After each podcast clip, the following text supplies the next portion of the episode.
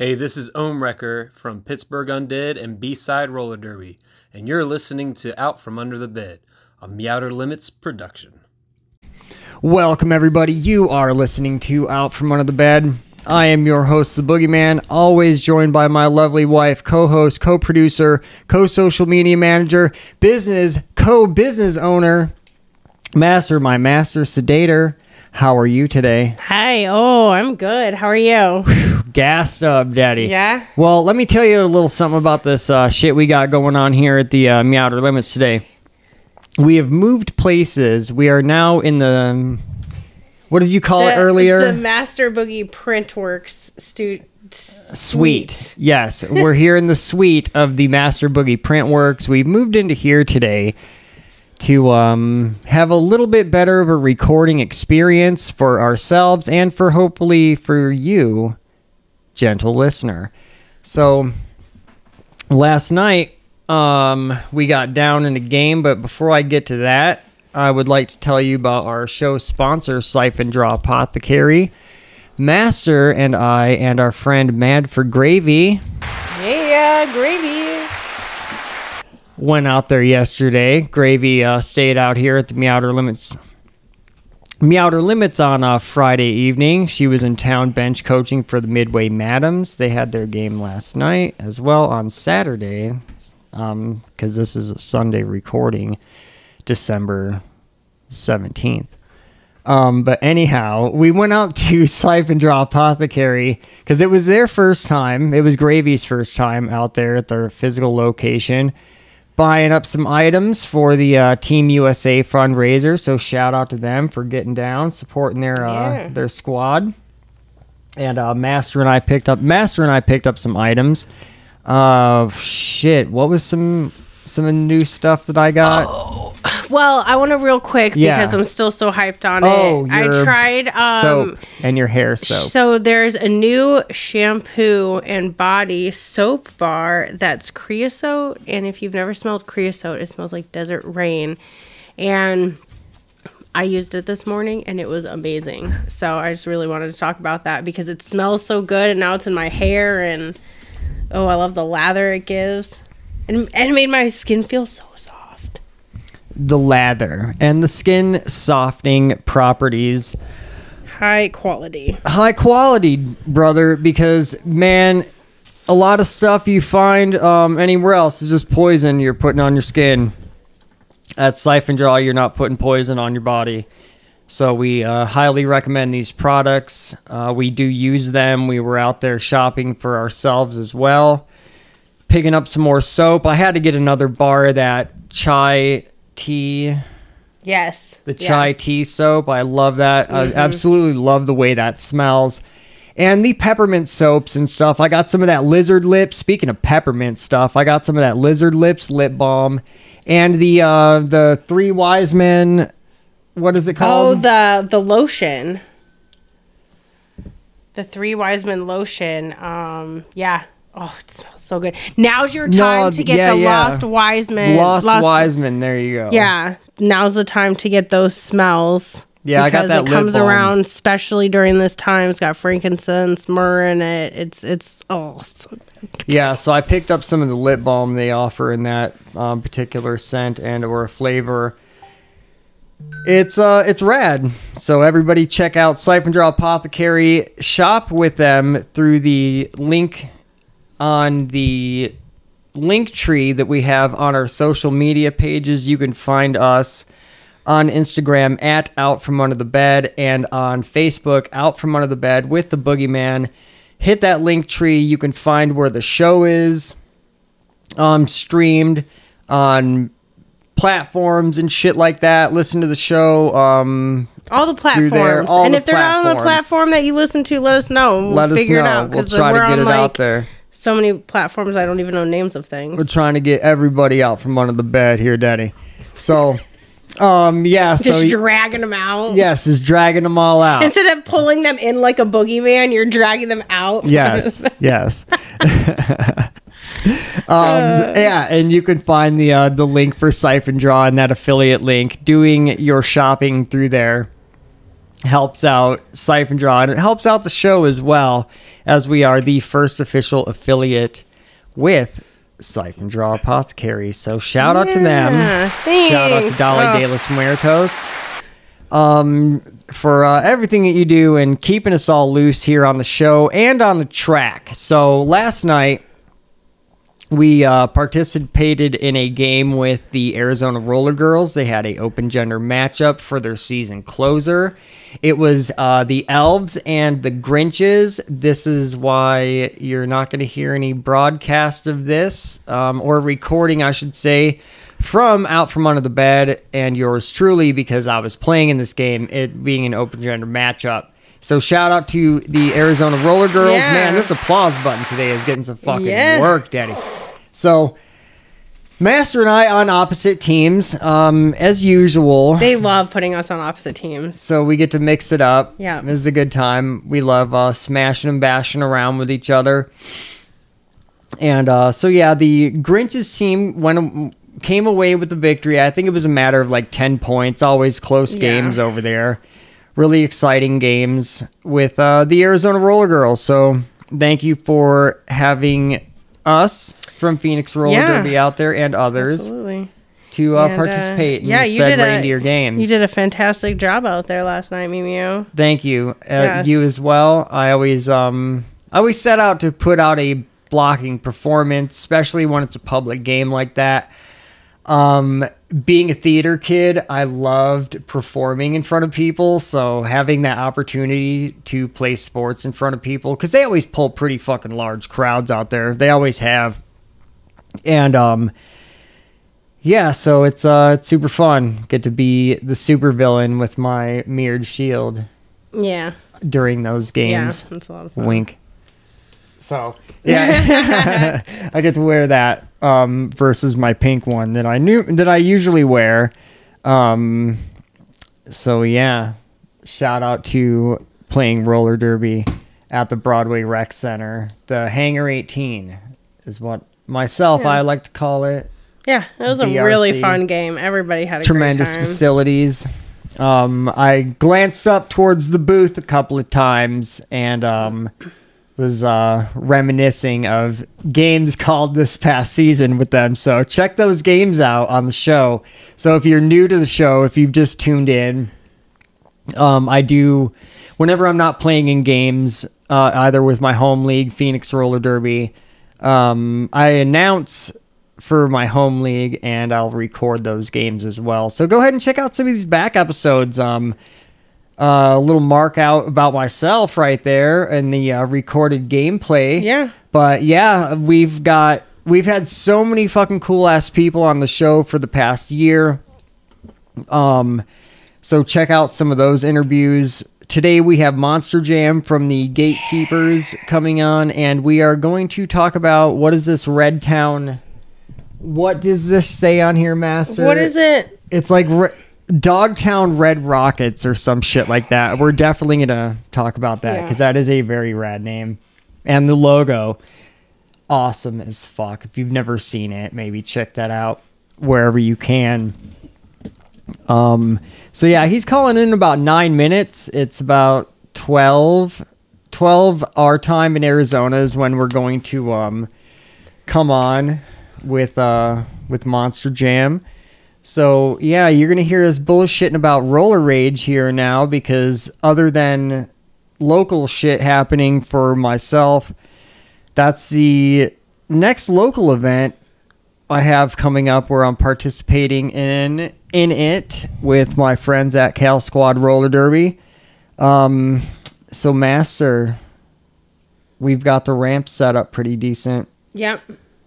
out there in the yard. So our in studio our in studio guests, um yeah, if you skate ramps or if you want to check out a mellow ramp, bring your skates over when we have you in studio with us and uh, shred the ramp for a little while if uh, you feel so inclined or if you're a ramp shredder already. Come on over skate the ramp um, on the uh, on those interview days and um, yeah anybody uh, kind of locally too if you want to get in contact with me if you follow me already friends with me on facebook you, through my real name, uh, hit me up. Um, I kind of work a job where I'm off in the early afternoon. If you want to come over and prevent me from taking a nap for too long, um, on the days that I don't have practice, we can uh, manage that through uh, you getting in contact with me. And uh, you're welcome to come over and skate the ramp.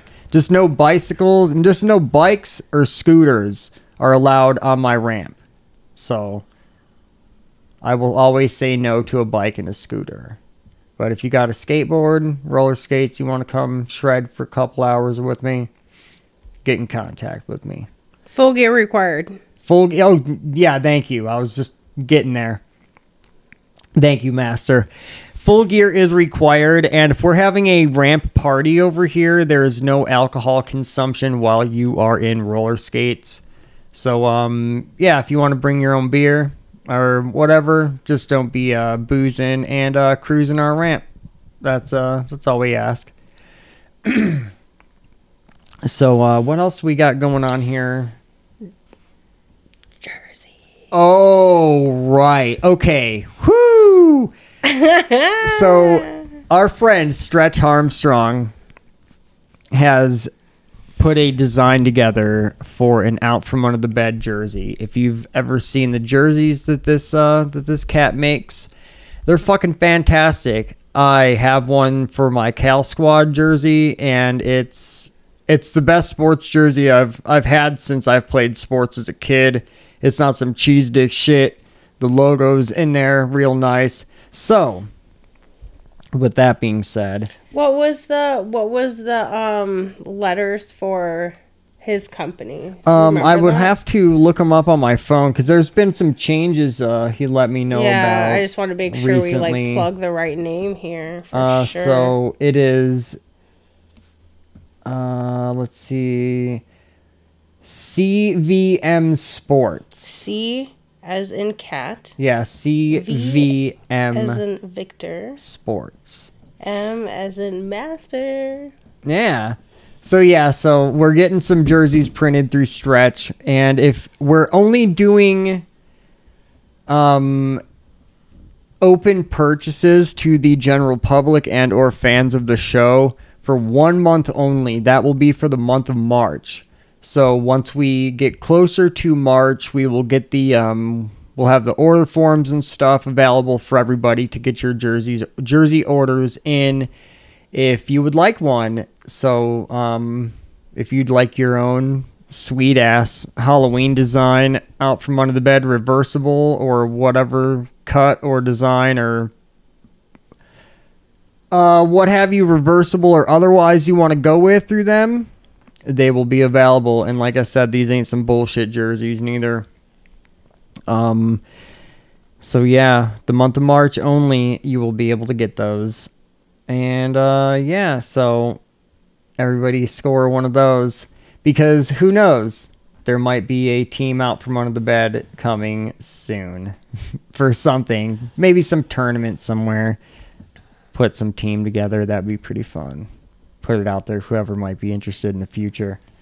Um, to get on there. So yeah, like I said, we got Monster Jam coming on in the uh, next couple of minutes here. Where's Sadie at? She was staring at us on the couch. Oh, now she's laying here on the vent. I wish he was back on the couch. Sorry, everybody. I'm like far away from my mic, getting tangled up here. So there's there's uh, some calamities here with this uh, new setup with these rolling chairs. We don't since since this is a new situation. There's uh cords on the ground, and you might hear the chair rolling around every now and again. But hey, we're not professionals here on this podcast. We try though, really hard. No, we don't. No, I don't try very hard. I just do me. yeah, you you do a lot of cool stuff though. But yeah, thanks to uh, Cherry Jayne for all her sweet artwork Fuck that she's yeah. done for us and everything, and uh, how she does design changes on the fly for us and is so cool about it. And yeah, check her out on Instagram. Yeah, Cherry Jayne Cherry Jayne. At Art by Cherry Jayne on Instagram, like my lovely co-host said. but I always like to echo um, things like that. And you know what? We do have a store as well on that on that link tree. I always get like confused about that. But we do have a store. You can pick up some stickers. We did we did find some more of the pride stickers hidden here. So um, we can fulfill some more sti- full sticker packs and a couple of uh, just individual pride stickers if you want to get your hands on those before we do reprints. Also on some of magnets. We haven't put them up yet, but we have magnets Yeah. of any of the designs that you Any want. of the designs you want. Um, I don't know how they would how you would get a hold of us through the link tree, but if you want a custom magnet of any one of those designs, just like hit us up on Instagram at out from under the bed and uh, let us know, and then um, you know, Yeah, I just gotta put them on the shop. we'll get them on the shop or whatever. But yeah, however, however that would work, I'm sure there's like an option button for shit like that. I don't know. This is still pretty new to us. I to can us. like do a custom quote unquote order. Oh, okay, Yes. sweet. Fuck yeah. So it's still pretty new to us. Um, and thank you everybody who's been tuning in for the last year too. Um, as we've featured these stories of these gladiators of this glorious gladiator sport called roller derby. And um, our death toilet reviews. We have a special Amityville death toilet coming up on, you know, Christmas Eve time, somewhere around there. So stay tuned Yeah. for that one. That's going to be a fun one. We kind of were watching it the other night, and um, it it was. It, every one of those movies deserves our full attention and yours as well. Um, so watch them on Tubi and uh, pre-watch the Amityville Death Toilet on Tubi, so uh, you can go into the uh, review knowing what you uh, knowing what you saw. We encourage we encourage that a lot because those movies fucking rule. They rule. There's sharks in that one too. There's sharks. It's ridiculous. I love it. I forgot about the sharks. well, hopefully. What time is Um, it? Also, already. also Almost. too. Um, yep, it is right now. Phoenix Roller Derby is having their first public game back. yes, since get to that league manager. Yes. So I just wanted to shout that out because I'm pretty excited to to do some public games with our league again. Fuck yeah, I'm excited to perform in front of people who've spent their hard earned money to watch us gladiators perform on a Saturday evening. I'm very excited about I it. know, right? Yeah. it's like it's like uh a certain charge that happens within myself when I play those public games. I fucking absolutely love it. Kicks ass. It fucking rules. And some of you might know what I'm talking about, but if you're not a player of the roller derby, you um might get a little insight on what that what that is all about hearing like I said from these gladiators You who've been on know, and I was just going to kind of mention that because, you know, one thing Gravy mentioned today, and she had mentioned that she had listened to Badass's episode, and Badass had said, do something, you know, every day that scares you. Um, and so before, Gravy was not interested in the bank track, but since listening to that episode, um, she has is now playing in Roller Rage. So we're really excited about that. So we're actually hoping that listening to all of these incredible athletes and how amazing they are now and to learn where they've come from to think that like honestly that could be you. Like you could be making your own story. So um everybody's capable of it. There are plenty plenty of leagues around that are willing to teach you to skate. Like you're you're not going out playing roller derby right out the gate. Like realistically that's not happening. You're going to go to practice. They're going to teach you how to skate. And then once you are safe to skate um, in a, a tight you know formation around other people uh, then you you progress up. So don't think that you need to come in here and learn how to play roller derby. I think we've figured out that there are many people that have took a long time to figure out how to skate. And then on top of that everybody who gets to this point of um, it's taken me, you know, one to two seasons to even understand strategy and those types of things. So don't come into roller derby thinking that you need to know how to skate and you need to be good at things. Like we'll we'll teach you. Everyone's willing to teach. Like we all want to come together and grow each other um, so that way we can all be better Yeah, it's came along. It's definitely come a long way from the the days of like you know shit. you've heard some of these episodes of like, oh, you can kind of skate here. Get in this contact here. Get in on this jam. Like fucking Lambo's episode. Like that was shit's wild, dude. Um, but yeah, so it's it's come a long way from oh yeah, here here's some skates, here's some gear. Get in on this practice and just start contact right away. Um, yeah, so shout out to the progression of safely playing this sport that we all enjoy. And you're all much better than you think you are by the way every single one of you that is listening right now just throwing that out there Yeah, for real. yeah, get some of that gas on there, Yeah. master. Fucking athletes. yeah everyone is everyone is nervous about certain things but at the end of the day you're much better than you think you are so just go out there and do you and have fun have fun Yeah, so I some, had, it was a lot of fun last night some things coming up for 2024. We do have some opening and closing theme songs coming up. I know it's been a little bit, and the openings of the show have been, uh, you know, the, the guest cameos, which we are absolutely going to be keeping.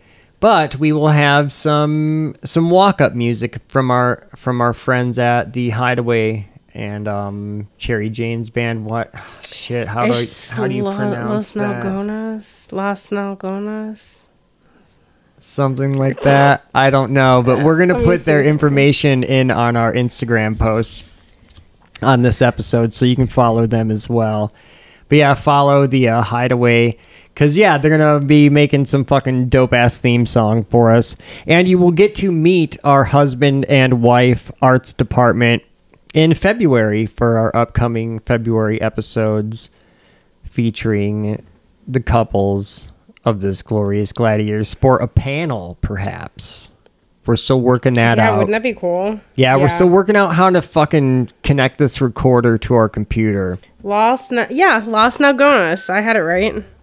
Yeah Okay. Second guessing myself over here. All right monster jam is uh gonna be calling in here in a second. Perfect but yeah so Yeah, you should check out like you should check out Los Nalgonas and and all those on Instagram too cuz honestly the hideaway she does the artwork for that too and she's so cool.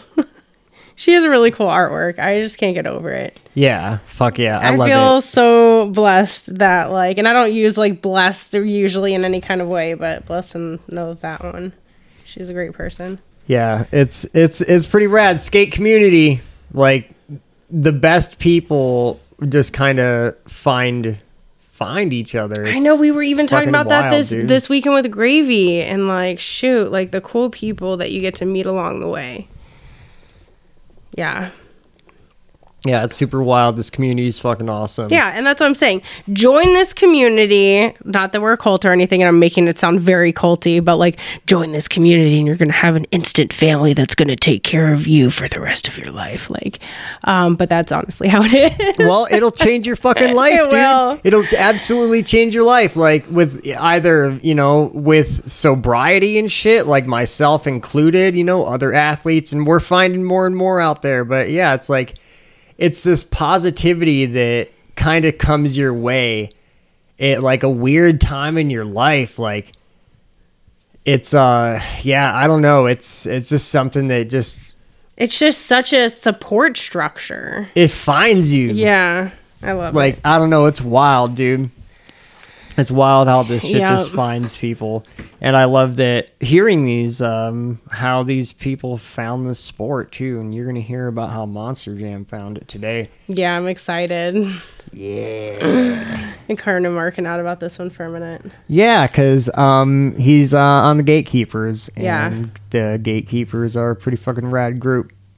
Um, from what I've known about them and their history, their existing history and stuff, being a fan, just just a fucking fan of the name alone, dude, is just super tight. Ha- um, is uh one of the coolest. Unknown caller. Our guest is calling in Oh, right now. is that Australian? Unknown caller. no, it's the Irish guy. The Irish. Yo, yo. yo, yo. You are out from under the bed, Mr. Monster Jam. How are you? Doing all right today. How are you all? Excellent. And are you on a speakerphone or a headset right now? Uh, I got my AirPods in. Um, maybe use your phone if you are able. You're not driving or anything, are you? No, no, I'm at home. Okay. Okay, Give yeah. just- okay, sweet. Thank you.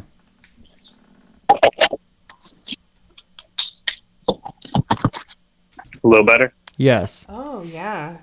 All right. Awesome. So how are- how have you uh how you been? What you been up to? Oh, uh, taking an off season for the first time in 10 years. Giving myself a little Oh. bit of a break, doing some other things with my life, trying some avenues I haven't tried before. Yeah, like what? What do you got? What, Uh, well, I'm 33 years old and trying to learn guitar for the first time. So I took my first lesson this past week. Uh, me and my partner uh, are taking dancing lessons uh, once a week and Mm. just trying to focus up on, you know, a little bit of resting for the first time, essentially in my adult life, it feels like. Yeah, it does take up a lot of your time. This uh Yeah, I this shit for sure. Lot. Yeah. Especially Yeah, traveling especially around and shit doing. too. Yeah, I uh playing and you know having the home team GK, and then I was I'm coaching uh, a team, a women's team, uh, and then been doing that for five years, and then doing all the Beastside stuff with Terry. It's basically a full time job. So It is. Yeah, fuck yeah. So did you skate when you were little or did you do start this when you were adult?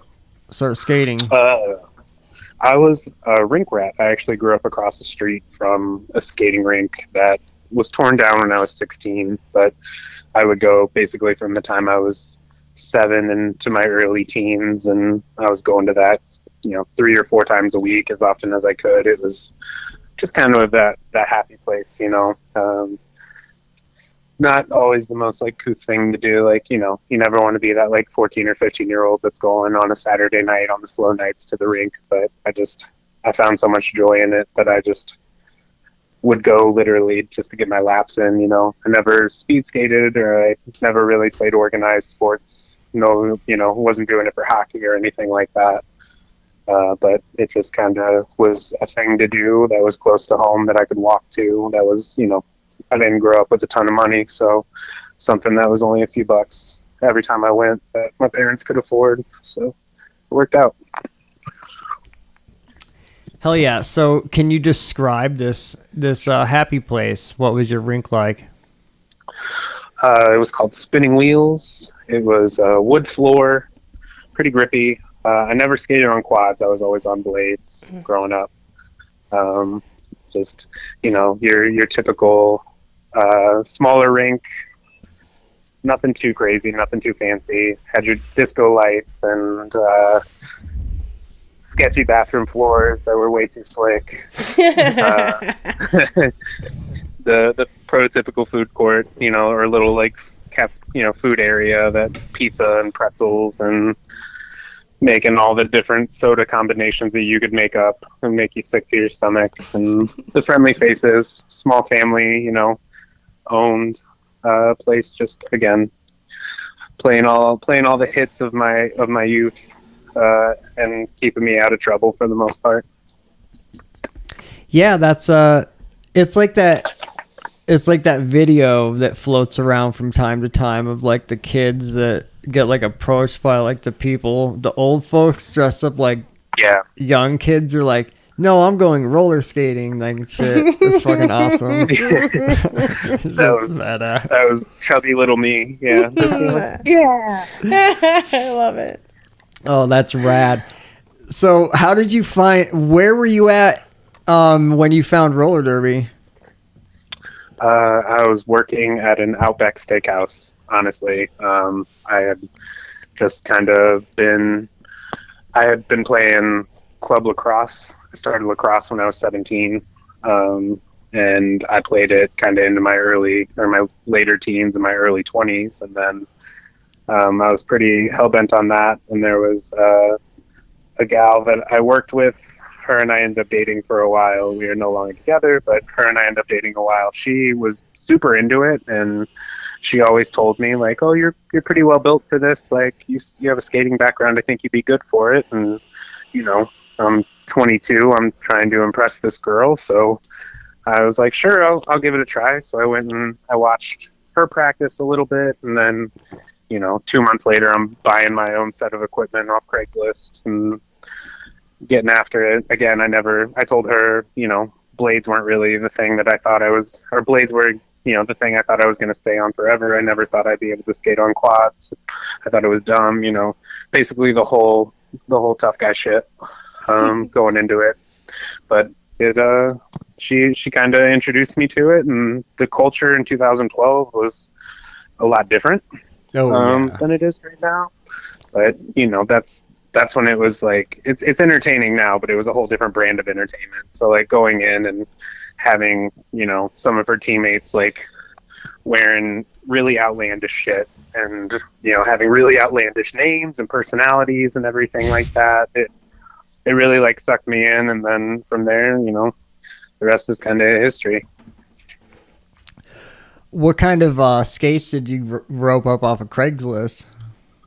Oh man, I had uh you know the OG R3s with nylon Nice. plates and the Carreras, and I'm pretty sure that I broke them. I broke that plate like two and a half weeks in Oh. to actually like playing derby. Yeah, yeah, I know it.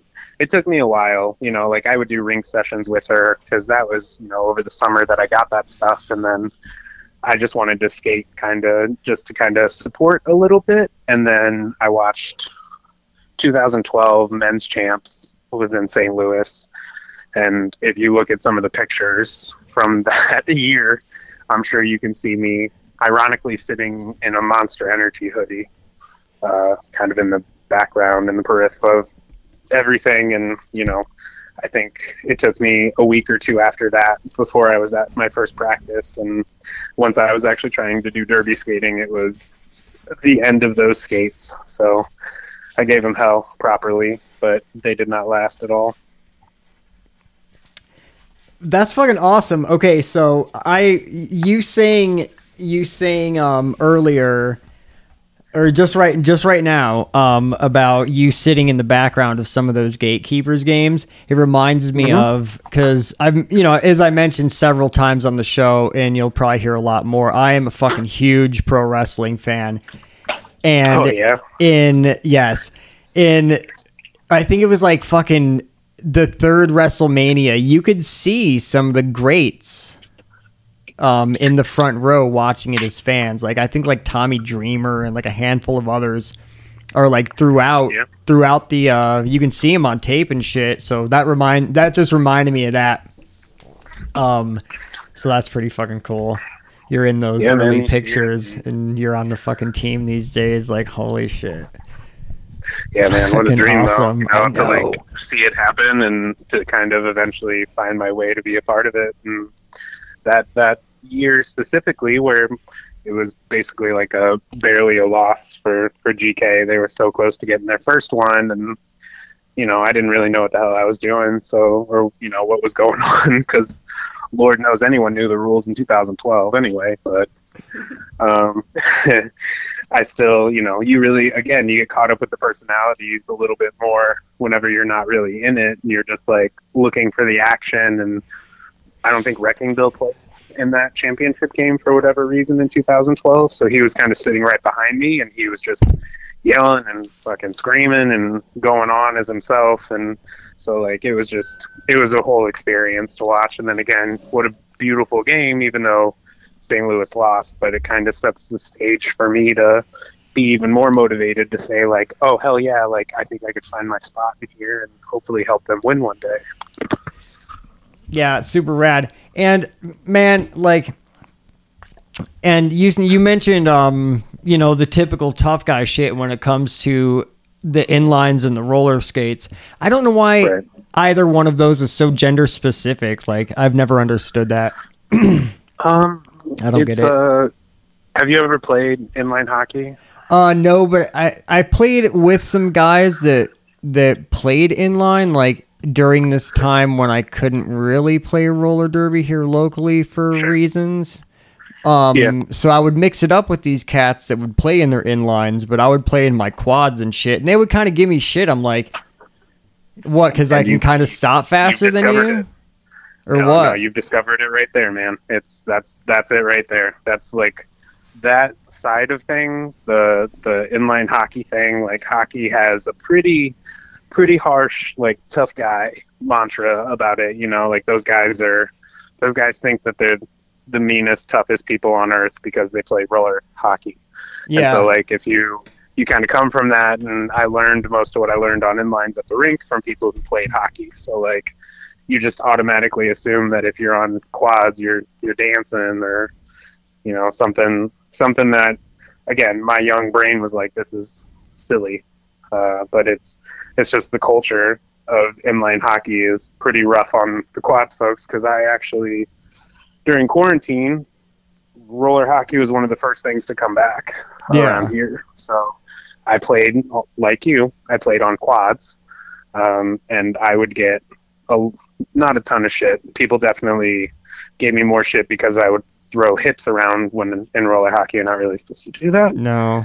um, but still, they would. Everyone would still like be amazed because unless you were 55 years old plus, you're not playing roller hockey on quads. So I think it's just that culture kind of points towards them thinking that you're a lesser human if you're not playing on Yeah, that's inlines for some weird.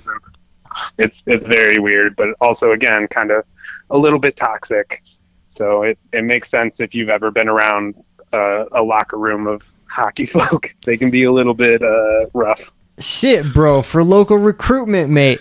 Like there was fucking trying to find like going to like maybe rope up inline hockey players because they could fucking skate. Like you'd f- see them at the rink and shit. Be like, oh yeah, you could shred this or that. Like, and then you try to recruit them for roller derby, and then like, oh, you play that in quads, and like, man, like yeah. I've never had any like you know bogus shit said to me because I would there would have been a fight, but it was implied. You know, It's- I'm not oh, going to yeah, kind no, of repeat it's always them implied. the implication of what they said, but you can kind of read between the lines. Very much so. And that and again, that's literally like down the line. Like whether we're talking about I'm playing with teenagers, I'm playing with people who are my age, I'm playing with people who are a little bit older, you know, they they hear the words roller derby and for some reason and I think we have kind of a rich culture here because we had we had it more back in the 60s and everything so everyone still kind of associates it with uh, elbows and you know all, all the old shit that we all know is bullshit Close Sports entertainment. Yeah. Yeah, but yeah, it's just it's a it's a bad stigma that has never really been broken, and I think honestly, it's it's kind of a shame because again, like if we could get some of the hockey people to kind of uh, be less shitty humans, then maybe we'd have a little bit a little bit easier of a job. But it's it's like there's a certain point where I'd rather teach somebody who's a decent human being and not going to use some of the words that we won't even mention um, and not going to look down on us. I'd rather teach somebody who's a good human from scratch versus have somebody come in who's already got kind of a shitty attitude and uh, try to, you know, rope them to the rules or anything like that. So it, it's it's tough. That's you know one of the biggest cruxes of men's derby is that recruitment thing, and it kind of always has been, and it kind of continues to be, unfortunately. But Mhm. it's becoming more clear as to you know why we're not even trying to go down that road as much in this day and age. Yeah, absolutely. What was your first practice like? Um, honestly, it was pretty darn, pretty darn good. Um, kind of intimidating because you know everyone's so big and tall on skates, and GK was a lot of big dudes and everything like that. But and I think I was trying to really show off a little bit, and um, I, I got through my MSTs pretty quick. I think I was through my MSTs in two practices. So I Oh, was, shit. you know, well, yeah, and you just you watched again. I watched these people like three weeks before do all these amazing things, and so I'm just I want to catch up and I want to play so darn bad because I've been exposed to it now for at that point for six months. That like I'm just I'm raring to go. You know, I want to do whatever I can to get through it as fast as I can, even if it means I'm kind of jumping the system a little. So Yeah, like was- knowing how to shred. Yeah, exactly. Just just being able to do the little things, you know, just being able to like cross over well and and skate your laps pretty quick and you know, that was the the age of the 27 and 5 when like doing that was just like damn. That's good. Yeah, you're Yeah. you do that, you could safely stop and do this shit. Right. You could fucking scrimmage. Basically. Right, exactly that. Yeah. yeah you're you're you're right on par and again like for for them they don't really derby in that age was very much more like people partners coming in off the street and people who couldn't really skate and i guess it is still kind of that so like i think you guys can attest to this goes to any league that anytime you get somebody who comes right in and and all of a sudden it's just like world burning even if it's just doing the basic stuff well like you get excited you know so i had I had some good I had some good excitement for me, like some really positive affirmation coming my way from people that I already was looking up to and um, it, it just kind of led really well and, and at that point St. Louis had a real like good thriving local league like we would you know we had enough people that we could really split up and we had three local teams so I came in right at a time where I was if I can get through all my things then we were having a, a local team draft, you know, three weeks a month after champs was. So it gave me something to kind of push for right away instead of just like learn to skate and then you can practice. It was like if you get through this, like you could be playing games realistically by like that that are somewhat meaningful. So Yeah, like setting that because you know athletes and shit need shit to work for. You know, you just can't. Right. It, it's it's fucking boring just showing up and fucking doing some mundane ass shit, feeling like you're not Right. going anywhere. That's why so many other leagues pop have like popped up, whether circumstances here and there, this or that, Right. or like you know people move on to uh, different leagues for that better challenge. So who were some of these who were some of these skaters that you were looking up to when you were first starting that were just absolutely pouring gas on your fire? um sometimes saying his name even like makes me laugh still. Uh Specs Offender was his name. um he he was wonderful. He was just it, it, it fit at the time, you know. Yeah. he was kind of a, a raunchy guy, older guy. He was great. Um, and then having Magnum was a big Magnum PIMP or whatever. the the one and only. Yep. Yeah, Um, yeah. he he was great to me. Um, man, um, even all the way to like Led Zeppelin. Uh, right off the bat, he was he was there and he was really pushing and encouraging. It's just honestly, it could have been you could take your pick. It could have been a little bit of everybody in that league at the time. It's just everyone was just happy to see you. You know what I mean? Everyone was just kind of like coming down off of a tough loss and everything. And I think the the league was like after basically coming from nothing in 2011 and like winning their first big game against New York and everything to go in and and have success. They're just they're looking for any sort of excitement or anything like that. And honestly, uh, Spin Diesel, um, he he came in at the same time I did, and the the person that I was dating at the time, she played for a team called St. Chuck's Derby Chicks, and Spin's wife Ninja was actually skating for them at that time, and so I would go to practices, and he was kind of the measuring stick, you know. So I kind of had him to to watch and learn from, even though our body types are polar fucking opposites. Um, it still gave me, you know, like that's the, that's the guy I want to be. Like that's the person that that I want to be. You know. Oh yeah, fuck yeah, absolutely. Because I'm a very visual learner myself. Yeah. As well, so like I'm kind of picking that up that you, I'm gathering that you might be, and um to pick up like shit like that from you know people that are you know non your size or non your body type is uh pretty all right. Because I've had I you know I had to learn from different body types, being like a smaller guy um Yeah. learning from like these fucking husky ass dudes or like some other skinny Right. cats like myself i had to learn how to play this shit like them you know I mean, that's you have it even tougher than me. You know, like I'm, I never thought I would say this about any sport really, but being like five seven, five eight, and being over two hundred pounds, like I'm the perfect size for this sport because I'm the center of gravity for most people. Yeah. I can throw it off. You know, like I, I have that sort of advantage on most people. Where in most sports, like being a being a bit of a beanpole might might benefit you because you're faster on your feet. You got faster jukes. You got a little bit of everything. But like a sport like derby, it it kind of benefit me a little bit to to have that body type. And and again, like you kind of find ways to morph what your your mentors are doing to make it make sense for you, you know, and, and they push you to, to try new shit that maybe you wouldn't be able to do otherwise. And again, the visual thing as an athlete, you always want to find your competition, whether it's somebody that you think you have a shot at beating or somebody that, you know, you just idolize and look up to. And again, having like Magnum to kind of be the person that I was watching while he's doing these big jumps and he's just being completely slipped on his feet, nailing all the stops and doing all this crazy stuff. It's like, again, kind of like the spin thing. Like, I want to do that, but I want to, you know, that's a whole different ball game than what spin was doing. It's a different body type. It's a different set of skills. It's a different little bit of everything, but it's still, it's still so cool to watch. Yeah the most of the most of like the decent the decent body blocks and like the lead with the hip sort of shit has been from skaters built like fire hydrants Yeah, yeah, man. It it, it favors the stocky. it does because it's you guys are just right there right in that hip pocket Right. it's uh and if we can get low, else. then you're you're extra fucked. yeah.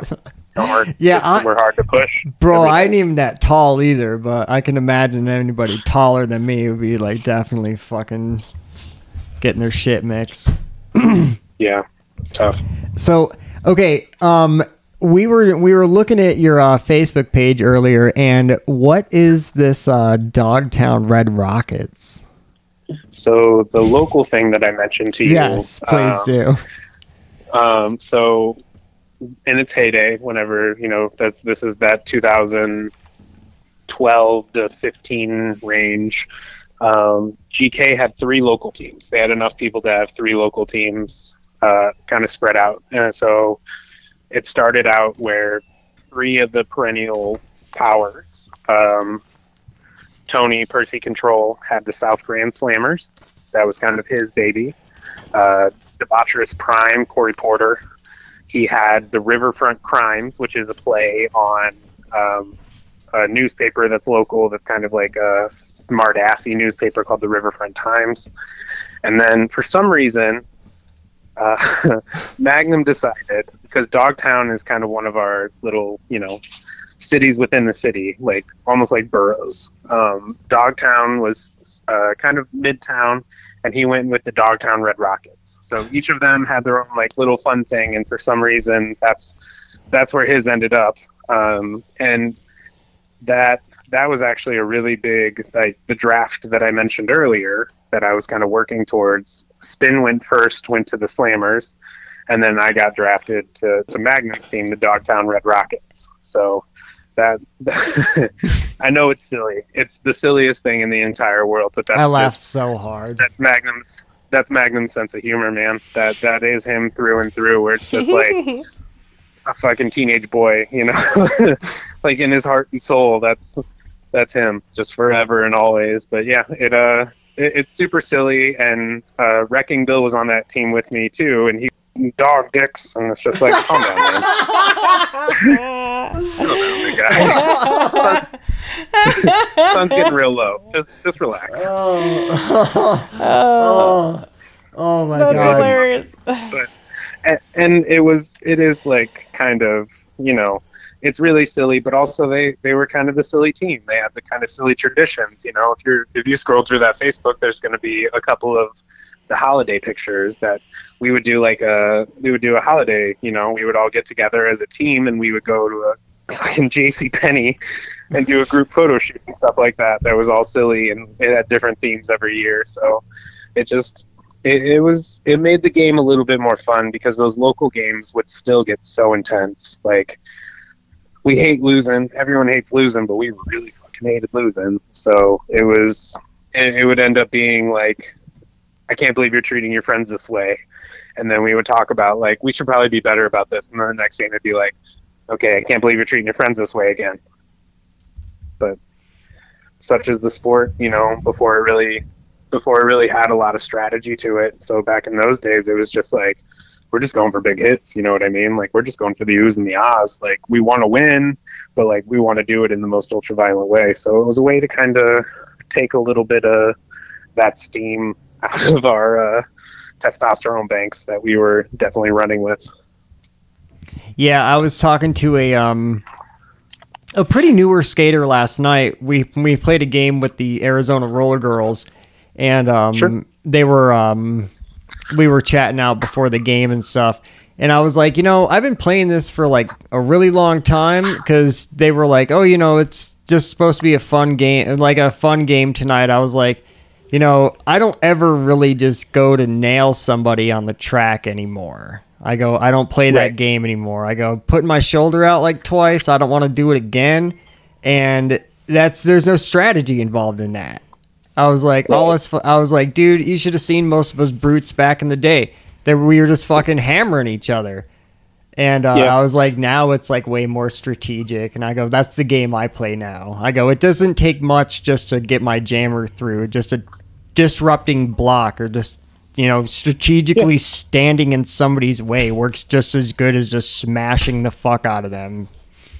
Yeah, and it's like uh, kind of the same progression as like the the hockey conversation, you know, where like right now it's the NHL is a lot more finesse and you know a lot more strategy and everything like that. But back in the day, it was like who's the toughest person out here? And how can I basically like ruffle ruffle the superstars' feathers and get myself into a, get myself into a tussle of some kind? You know, like we were we all just we didn't know what the hell we were doing. It, was more about how can I not really like how can I use the rules to my advantage, but like how can I break them in such a way that's gonna rattle the other team and give us the advantage, you know? Like that's that's just the progression of any sport, I feel like though, you know, like we're all we're all playing this violent game and there really wasn't a lot of tether to it. And for some reason everyone kept fucking skating like it was basically ultra-violent USARs for the most part um, in, in the early days, and Absolutely, we're gonna get to like that now. Okay, you, you've said something about it. I've okay. People look at me like I'm fucking insane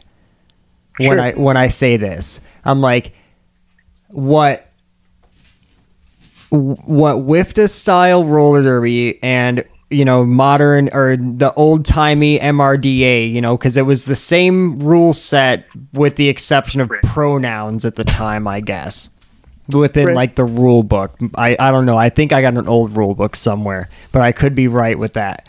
Um, but yeah, like it was more of there was just continuous fucking fast movement and people look at me like I'm crazy. I'm like, you've played this before, especially if they've been doing it since like 2011, 2012. I'm like, you've done this. Mhm.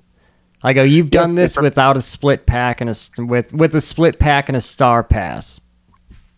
yeah, it's it's running. It was run and gun. You know what I mean? It was again like how can I break these rules in such a way to create you know situations where the other team could essentially not legally hit us. Mm-hmm. versus trying to work within the pack to find ways to like you're saying like pick and rolls or like doing actual strategic movements that make more sense or like how can i move and i'm sure that comes with the tripod coming in more than anything else, but like how can I manipulate this tripod of the other team to move in such a way where like my jammer instead of just driving through and hitting one seam like they could on a four wall and just like barreling through, like how can I make how can I break the tripod in such a way that my jammer can get through on three steps, you know? Like one of my biggest offensive things that I always tell people, tell my jammers is like everything happens on two or three steps. Like always look for that second and third step. Always look for like the extra move that you can make because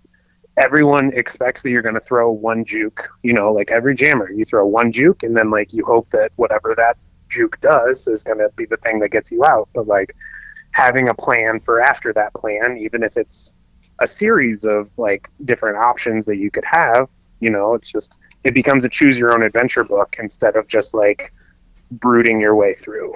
So it's it's changed for the better, but it definitely used to be the most brutal thing on skates, you know, like that's what we kind of framed it as too. Like we, we loved that. We lived for it. It just it grew with the the way that the game grew. Yes, that's why, you know, being an old timey player myself, I refer to this as the glorious gladiator sport of roller derby. Yeah. Yeah. And fits. It does. It really does because we were out there on Saturday nights and stuff, you know, because all of us work fucking regular jobs, you know, like we're not paid to fucking do this shit and whatever, you know. For anybody who's listening that might be new to the show, new to roller derby, we pay to play this shit unless you're lucky enough to like have like, you know, a business or whatever sponsor you in dues so, so you don't have to fucking pay monthly to be there. But Even that, you know. even that, even you that, still gotta buy paying your own skates. You gotta buy travel shit. Like, there's a lot that fucking goes into this. So, like, we're, ba- you know, we we pay to play it, and um, it's a lot of heart and what have you. So, yeah, Yeah, none of us are. that's something I really want the the you know the kids coming up need to learn too is that like I I remember I did a clinic somewhere and there was a kid's parent who was saying like oh yeah my you know I'm, I'm trying to get my kid noticed. Like I haven't bought him new skates yet because I'm hoping that he could get sponsored. It's like buddy like you got it buddy. all wrong. Like there's just there at, at best at best like you you are going to get your your kid's going to get maybe like a pair of skates with a, a good plate and maybe some wheels and some toe stops. Like but that's where it ends. Unless your name is Mutch freight train you know bonnie anything like that. Like but those people cut their teeth to get there and those people are the most marketable people that there are. Like hmm there you have to find a way to to balance like how can i live a real life and still do this and still afford it? Because you have to be able to afford it. Like that's a big part of the sport is being able to like manage your real life on top of it. And like i'm i'm lucky. Like i've been playing 10 years but i have no kids you know? Like i have no real responsibilities outside of my cats and keeping a relationship you know so like it it becomes a little bit easier for me. I have a work at home job that doesn't destroy my body. Like I'm very, very privileged, but I am a rare bird in this game. You know, like it, it takes a lot of work outside of just putting on skates to be able to manage to do everything that you would want to do if you want to play the sport at a high level. And people don't realize that. People think that it's, you know, get myself sponsored and then um, I'm clear to go. But like, skate companies don't need your help, Fuck especially after the pandemic. They don't. Riedell doesn't need you. You know, like Bont doesn't need you. They have, they have Erin Jackson. They have Yeah. Olympic skaters. They don't care about the quad game as much. You know, they're not making. They're not making their bread and butter money on this. This is just a. This is a hobby. Yeah, on on some local fucking skater from fucking Timbuktu. You know what I mean? Exactly. Yeah, like I mean, I reached out to my company. Uh, yeah, I Yeah. know. I reached out to the company I work for, Coral Pools. I was like, "Hey, this or that," and I showed them the packet and stuff. They were like, "Absolutely, we'll do this." I'm like, "Fuck yeah!" Yeah, I worked for United Healthcare a while back, and uh, I remember, you know, I think it was like 2016, and GK had just won their second championship in a row.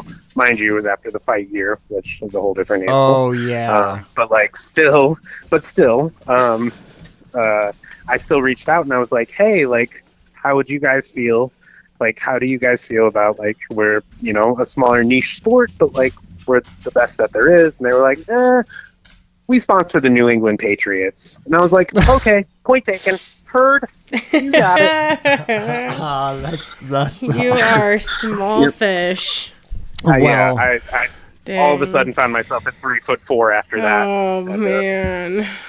Yeah, it was brutal. But But it was the- kind of a slap. But the great It is what one once once said, "You miss hundred percent of the shots you don't take." Right?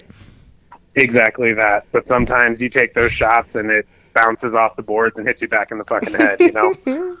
yeah price of admission the, but the worst okay so in that situation like the worst thing that can happen is is they say no like as they did like Right. were they going to take you out there in, into the parking lot and crucify you no like all that Yeah. bad shit that may have like went through your head at first because dude the self-doubt like will just crush anybody like the worst Right. that can happen is like nah we sponsor the patriots. All right. Okay i feel a little bit defeated but it yeah, could have it just puts it into perspective and It it, proves the point that like again you if you're not willing to take the time to make sure that you give your travel like pay for your b&b or god forbid if you're lucky enough to have a league that fundraises well enough um, to, to be able to front you know you splitting a hotel room with two or three other people and you know you guys pay for your own rental car and your own food and that's it but even then you know like it it's a it's a full time full time hobby. Yes, it fucking sure is. Um, I just wanted to say, Dad, if you're listening to this episode, Papa, like this is normal shit that other people do go through with within Derby. Yeah, it's yeah. I was I was so straight silly. I'm just like I'm just gonna add more things to my plate because I can't help myself, and I want Derby to do well. So Yeah, it's a tough balance, Yeah. almost impossible sometimes. yep. Uh, what was your first public game like? Oh God, um, I imagine it was brutal. Um, I'm not sure if who it exactly was against. If it because I, I would have it had to have been a local game, but you know you're just out there against the best skaters of their time, and you're just getting pummeled. You know, like I'm either playing against the Bled Zeppelin or a Double XL. You know, like people who are humongous humans who already know how to skate better than you, and you're just trying to like go out there. You're more worried about trying to knock someone over than you are about winning. You know, like it's uh, it, it's anxious and it's uh, it, it definitely dragged on me a lot. Um, but again, I'm at that point I'm playing for a team named after dog wieners, so like, how serious can I really be? Um, and it, it you know it it didn't, it didn't always work out the best on those local games like i said and some of them were real grinds and everything like that but it it teaches you to you know take your beatings while also trying to survive you know it's not really about playing whenever you first start it's really like and everyone will tell you like all you need to do is survive i don't care how well you do if you have like a great moment or two where you make a play or you do something that's smart, then like you you've won essentially. Like you you've done everything that you're supposed to do. Um, so it's and I had people that reminded me of that, but again, like your ego kind of gets the best of you, and your partner's watching or your family's watching that first time, and you're trying to take down Goliath sometimes. You know, like you're you're trying to get after it, and it didn't always work, but it it kind of a mixture of humbles you and motivates you. And uh, I was very lucky to have that with with our local season and stuff because again, it's the best skaters of their time, some of the biggest bodies that are in the game, and trying to find a way to to manage around them. And I think it molded me, you know, to to have to think a little bit and not just be a fucking brute or at least not try to be a brute so much. It didn't work all the time, mind you. I was still a fucking asshole whenever I started, and I still kind of am. But that's kind of the character you develop, you know. Yeah. Fuck yeah, dude. I get that. I mean, I'm a fucking goon player too, bro.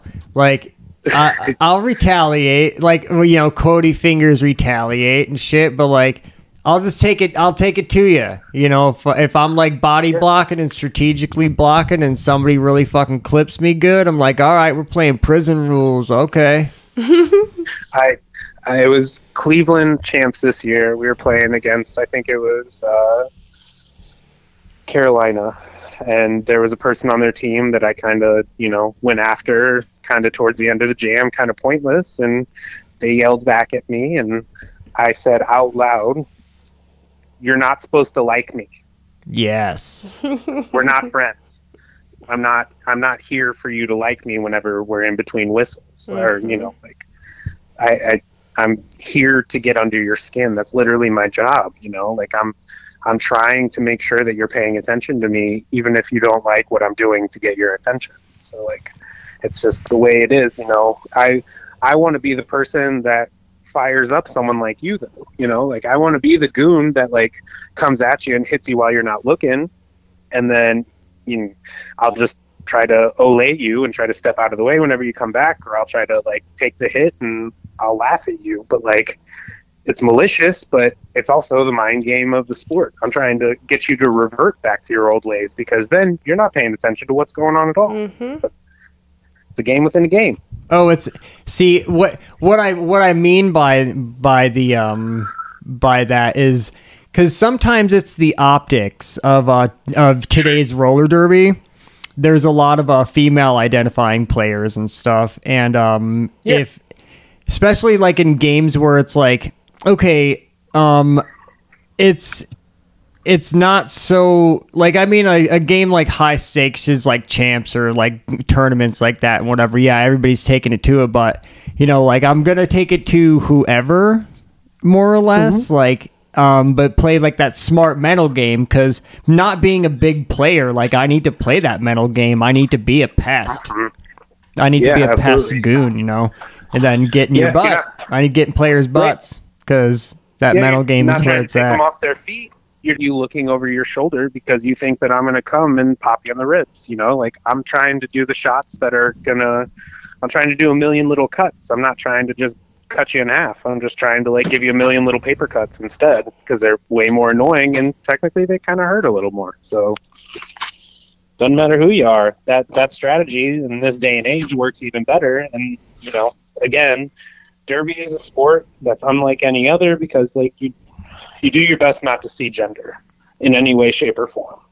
Because if they want to be out there, you respect anyone that wants to be out there with you on skates. You don't you don't care how big they are, how little they are, um, you know, their weight, their gender, any of that stuff. You have to treat everyone the exact same. Now, is there a certain level of force, you know, that you might use if somebody's a little bit smaller or a little bit newer? Sure. For the most part, you know, if you're out there, especially in a, in a high stakes game, like everyone is out there to try to win. You you're playing a sport at, at its core. You have to you have to not lose track of that. And the second that you do is the second that, you know, you're kind of being disrespectful in my eyes. Yeah, but the best the best thing ever. Okay, so hold on a second before I get to that. Um, some of this recording might be missed because I'm getting a what's called a write error. I have no idea what that means on this fucking pod recorder, but for a good few minutes there, it was giving me a write error.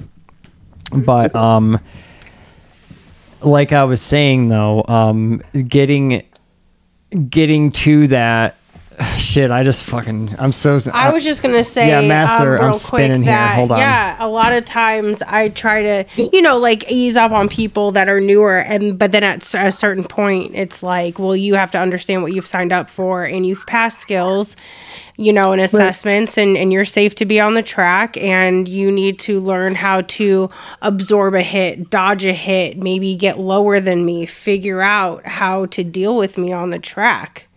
Like I'm gonna yell Yeah. in your face too. Hi, I'm distracting you over here. Oh yeah, Yeah. right. Okay, master. Okay, you brought me back to uh, Okay. my ADD was getting crazy here with this recorder. All right, so master brought me back a little bit. So one one of my favorite things um, is the player who's going to talk back when Yeah. when I'm chirping cuz you know being a hockey guy and stuff too the chirping is part of the game for me and as long as if you're being if you're not being a fucking asshole or like using pejoratives or anything like that it's cool with me dude you know like let's chatter you know like you know it's cool we're out there playing sports in between these whistles and we can be friendly afterwards but As long as you're keeping it, you know, above board, I'm so for it, dude. I'm so for that. Well, and Derby polices you a little bit now more than any other sport. Oh, yeah. Like you can't you can't really drop expletives in, in our sport in this day and age. So like that's the ultimate win is if I can get you to say, "Well, fuck you," real real loud. like, uh, I, Yes. Yeah, uh, I remember this, and I know she won't mind because I, re- you know, she'd probably still laugh about this. But GK was playing Austin, I think, at a sibling rivalry or a, some some tournament in, in St. Louis, and uh, we were lining up to start the second half. And um, my big thing is like lining up, like kind of in people's kitchen before the five second whistle, and not want you around them, so they'll start to like bridge one and then kind of have the three wall go forward, which is the ultimate compliment to me. But they lined up and back, and I lined up right next to her, and she said, "Get the fuck away from me!" And I said, "Oh." And I looked at her and I looked at the ref, and she got a penalty. And Oh. like, I had never been so stupid proud of my damn self as that one. Like of all the ones I could draw, like we're not even making contact. I'm just literally standing next to you, and I'm so in your brain. And we still laugh about it. You know what I mean? Oh, But that's, that's that's derby at this point. you know, that's that's the thing. I can if I can goat you into losing your cool, or I can goat you into like I hit you while you're not looking, and you're like, "What the fuck, man?" Like, oh, you said it. Yeah, that's that's awesome. That would be the ultimate for me too, because you know, being being a that villain out there, if you can do villain shit enough and like make and push people like that, like okay, now I got you. I'm in your fucking head now. Like you've Yeah, been one saying, the part of the Boogieman's bag of tricks is getting in players' heads, yeah, I have. um and I like that about you. on track is I think it was 2016 champs and like one of the baddest people in the game. Uh, his name's Corey Payne. Played up Northwest for a while, and I have uh, it's skating towards him as Magnum's coming around on a pass, and he swipes towards me instead of where the jammer is. And like I'm that in your head, you know what I mean? That like you're one of your better defensive blockers isn't even is seeing me and is assuming that my jammer is just following me. Like I'm I'm that much in your grill that you expect my jammer is going to follow me, and like you swing over to me, and my jammer just walks up the inside without being touched, Yeah. and like it's just it's stuff like that, you know. That's the ultimate. I don't need to hit you, I don't need to brute you to to be in your head. I just have to be annoying. Yeah, be annoying. So I'm I'm gonna give up a little secret here. Um, Okay. when when I'm being that annoying to people to where they're gonna just you know try to block me anyways, I'm gonna try to draw them and I'm gonna shake my hands like I have tambourines in them Yes. to like really The- the draw old their attention. You know, like I like pointing and doing like a bunch of shit with my hands um, to Yeah, draw that- people's attention to me too. that's a that's honestly one of the things I learned from Magnum. Um, whenever if you if you ever see me jam, whenever I take a panty pass, or if for some unfortunate reason I would take the jammer star off the start, um, like if I'm coming around, I will put my hands up and I will like sway them to one side, just because that's the first thing people are looking at. You know, like you're taught in sports that if you want to try to play defense on someone, basketball, lacrosse, hockey, anything, like you watch where their hips go. Mm-hmm. But if Yeah. I can put my hands up in such a way, your eyes look are looking for what's closest, and sometimes that just so happens to be the hands, and it's it's gotten me motherfuckered more times than anything else. Whenever it's just those mm-hmm. little hand fakes, and then they don't they follow that, and they don't follow the hips, but it works, you know. Like it's it's not illegal, it's not anything. It's just it's on you for not paying attention. That's why magicians do that shit. Yep. Love Yeah, it. sleight of hand, baby. Yeah. Absolutely. So when did the game start making sense enough for you to start pulling these tricks? How many seasons Oh in? Oh boy. Um, I would honestly grow up a little bit, and then even beyond that, I think it took me coaching, which started in like 2017, 2018, before I kind of became, you know, the brains of the operation a little bit more. And I had some really great offensive teachers too, um, like Kyle Stark or the Saint. The Saint who coaches Arch Rival is one of the best derby minds of all time, and I kind of sat in his shadow for a lot of years watching him play offense and him kind of be the pest and everything. So he it uh it took me you know like I said a solid three to five years before I because it's not really about like learning the rules as much. I feel like at a certain point in men's derby, in men's derby, it's really about like learning how to put your ego aside and or at least the best that you can and learning how to calm down and kind of see the game happen or kind of manipulate the game to happen how you want it instead of just like how hard can i hit this person? How how far can i draw back this person you know? How can i go after this person that i don't like? Like once you slow it down a little bit and you stop thinking in that sort of way and you start to think about the strategy aspect you know pack manipulation um, and, and again like pick and rolls or how to get your jammer out on multiple steps like all of those things are kind of the the natural progression. And i think again took me a while to get there but uh, that that's kind of the money you know that that's real growth in this sport What? Hold on. okay My uh, teeth almost came out. oh, I gotta get a drink. Master, you got anything? While I vamp for a second. Oh my god, I don't even know what to do with that, dude. oh boy You're out of control. You're out of control. Go get your shit together. Um, what um after your first pair of skates, what kind of skates did you upgrade to? Since you knew what you were kind of Um, looking for now. Um, so the the dream pair that I eventually ended up getting, I got a pair of AR ones, um, and that was like, that was the you know that was like, oh man, I'm I'm really into this. I'm really doing this. I got them secondhand, and they I ended up getting them airbrushed in the Ozarks on a derby trip. Nice. Um, like they were they were kind of pieces by the time I still think I have them downstairs somewhere, but that that was kind of where I always uh, found myself kind of going to because I'm heavier and like the the Bont style and everything didn't really appeal to me and Riedell's were kind of plain for me. Um, so Antiks always were just I like as my boot and that's kind of again that was my first like oh man I, I really like these are my skates and then I ended up getting a personalized pair uh, kind of a year or two later and then honestly I, I talk all that shit and now I skate on uh, jet carbons because I just I love how light they are and uh, it gives me the opportunity to still kind of represent the the Antik brand um, while still having a little bit of ankle mobility to go with it. So never go against those high tops, but always Antik was my preference.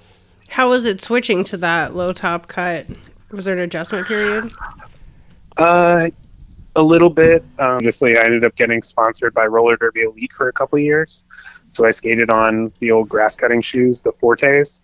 Um, that I'm pretty sure the only person I know that wears those now is uh, Sunny Testosterone. Um, so like I had a little bit of of kind of that, kind of being switched over to that, and it it was a bit of an adjustment for sure. Uh, again, like the side to side ankle mobility because Antiks back in the day were really more about like how tight can I get these things so that they don't move around. My ankle doesn't move around much. So trying to get used to that, you know, all these different ranges and all these different feelings was kind of an adjustment, but I think one that uh, worked out for the better for me. So I, tough, but not impossible. What kind of plates you got on those? Uh, I use Reactor Pros, and so if I can, I'm gonna hold on. I'm gonna step up on my uh, soapbox real quick. Do it. anybody that ever asked me any anybody that ever asked me how you can become a better skater like one of the very first things that i ask anyone is what degree kingpin are you on and if it's anything over 20 and you haven't been using it for your entire time you should look into that a 10 degree plate is the thing that took me to a whole different level I was on a 16 for a while, and you'll hear people say it's kind of negligible between a 16 and a 10, but I think you're full of shit. Uh, a 10 degree plate, or even a lower, like the 510 on the roll lines, like it's a whole different world of balance, and nothing feels more like just being plain on your feet than a low degree plate. So if you take anything away from anything I say today, check your plate. You know, big toe stops, low degree plate, and wheels that you're comfortable on. Interesting. That's a ticket. Okay. God damn it! I am. I'm continue. Oh fuck! Uh, now my microphone. I'm Oh, on no. Master. Yes. Um, I'm going. I'm gonna end up pausing this real fast and seeing what this fucking right error is about. I'll. I'm gonna stop the recorder for a second. Sure. So we'll get right back to this. Just stand by. You'll you'll remain on the phone though. Okay.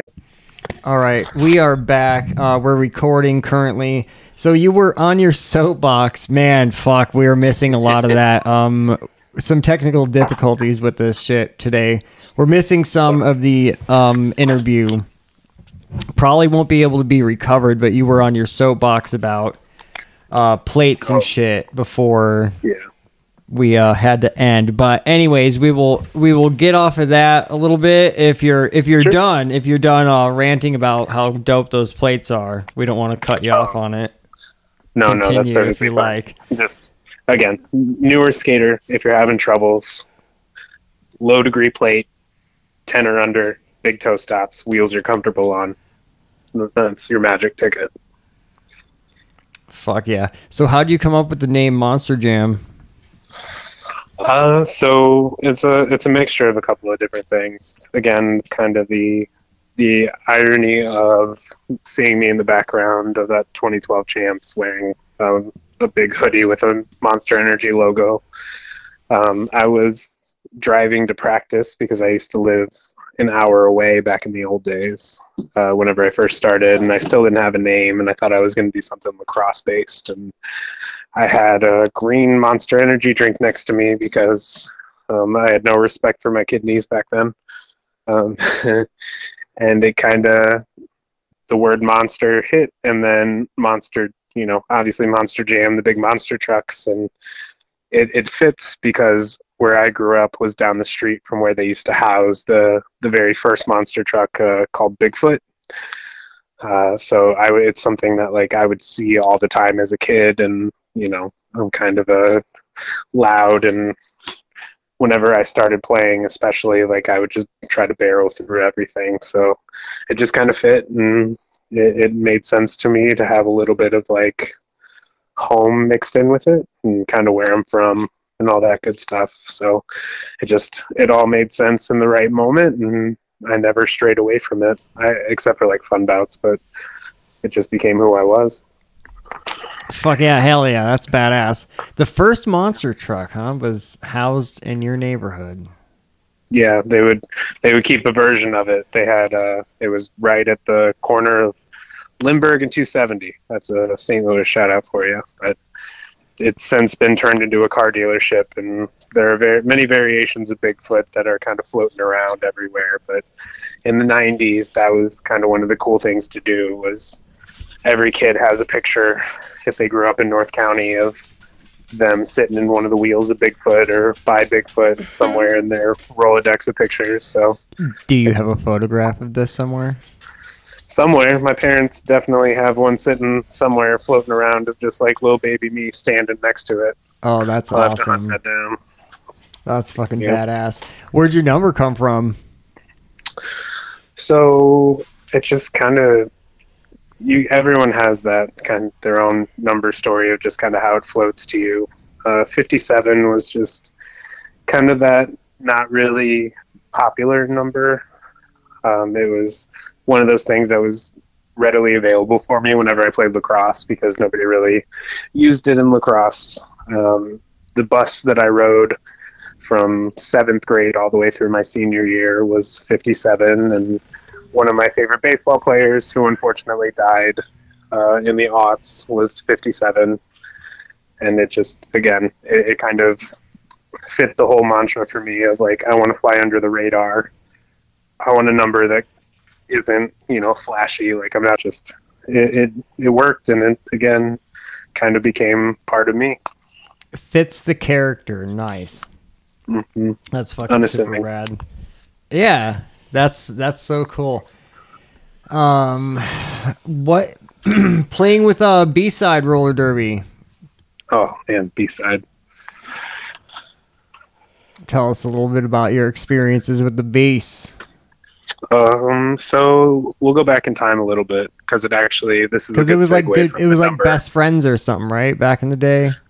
Well, so it was 2019 USA tryouts in Los Angeles, and we were all being assigned jerseys, and it was kind of based off of the size of jersey you wore. And I was an XL, and so mine was, I think, 50. And the person who got 57 was one Terry Richard. Nice. And I went up to him and I said, Hey man, like I know you don't know me really well, but like I'd really like to have that number. Would you be willing to trade me? And he was super cool about it. We did it. The organizers weren't thrilled with me for switching my number, but I did it anyway.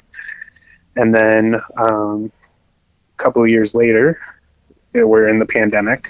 USARS is the first version of Derby to come back. Uh, we were, me and my partner were looking just to play some Derby, so we got invited to play on the team.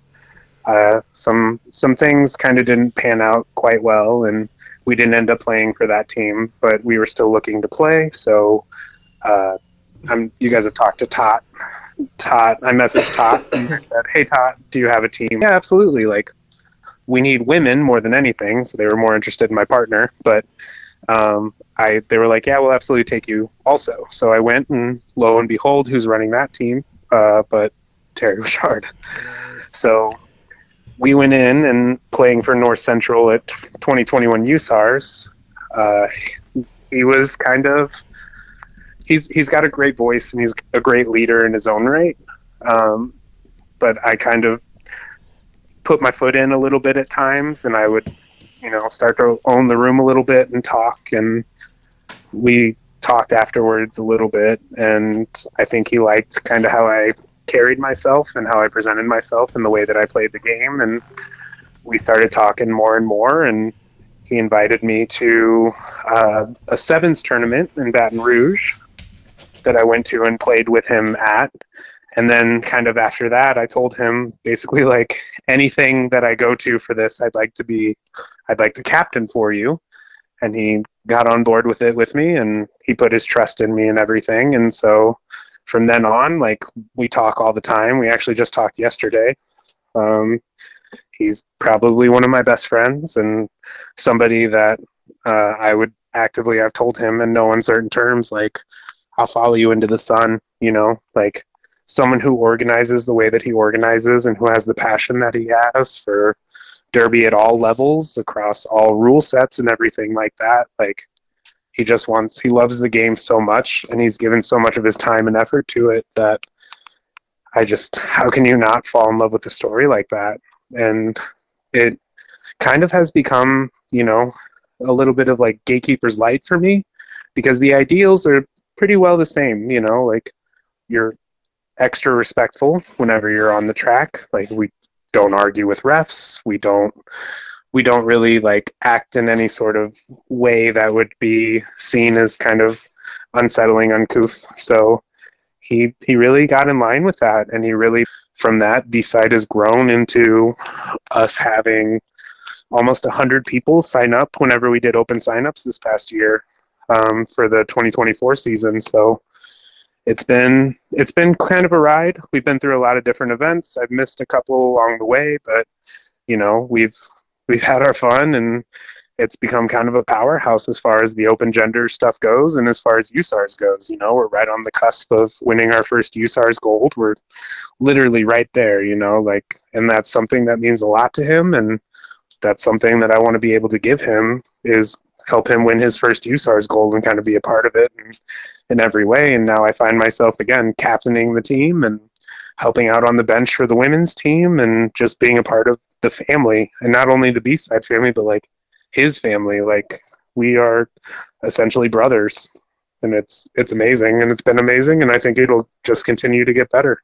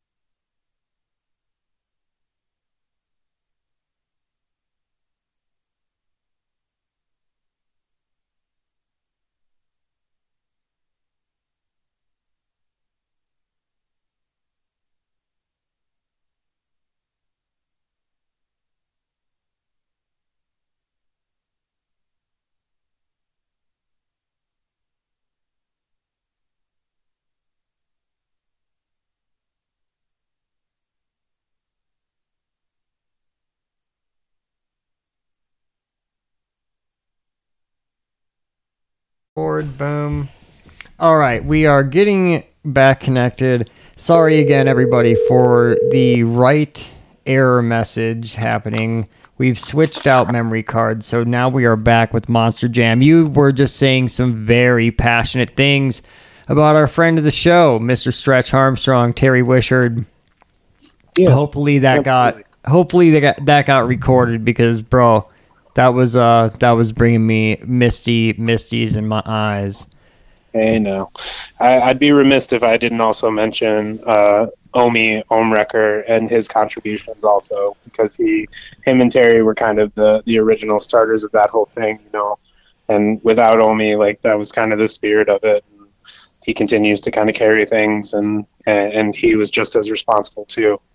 Just, it's a it's a great family that we have over there. Yes, absolutely, and all friends of the show here at, at uh, Out from Under the Bed. Hey. They're always putting us over um, from their pages and shit, and I'm sure they're going to share the fuck out of this episode as well once it Nice. gets uh gets posted. Um, Master, what else we got for our guest here? Um. Oh. Here, I got you. I got you. Got you. Oh, how long did you play lacrosse for? And Oh boy. Um, solid five years, but running sports are for idiots. So Yeah. I gave up that dream. Oh, yeah, I don't like running. so how does lacrosse go? Like, um, what's oh yeah, what's um some uh some of the fucking rules? How's that played?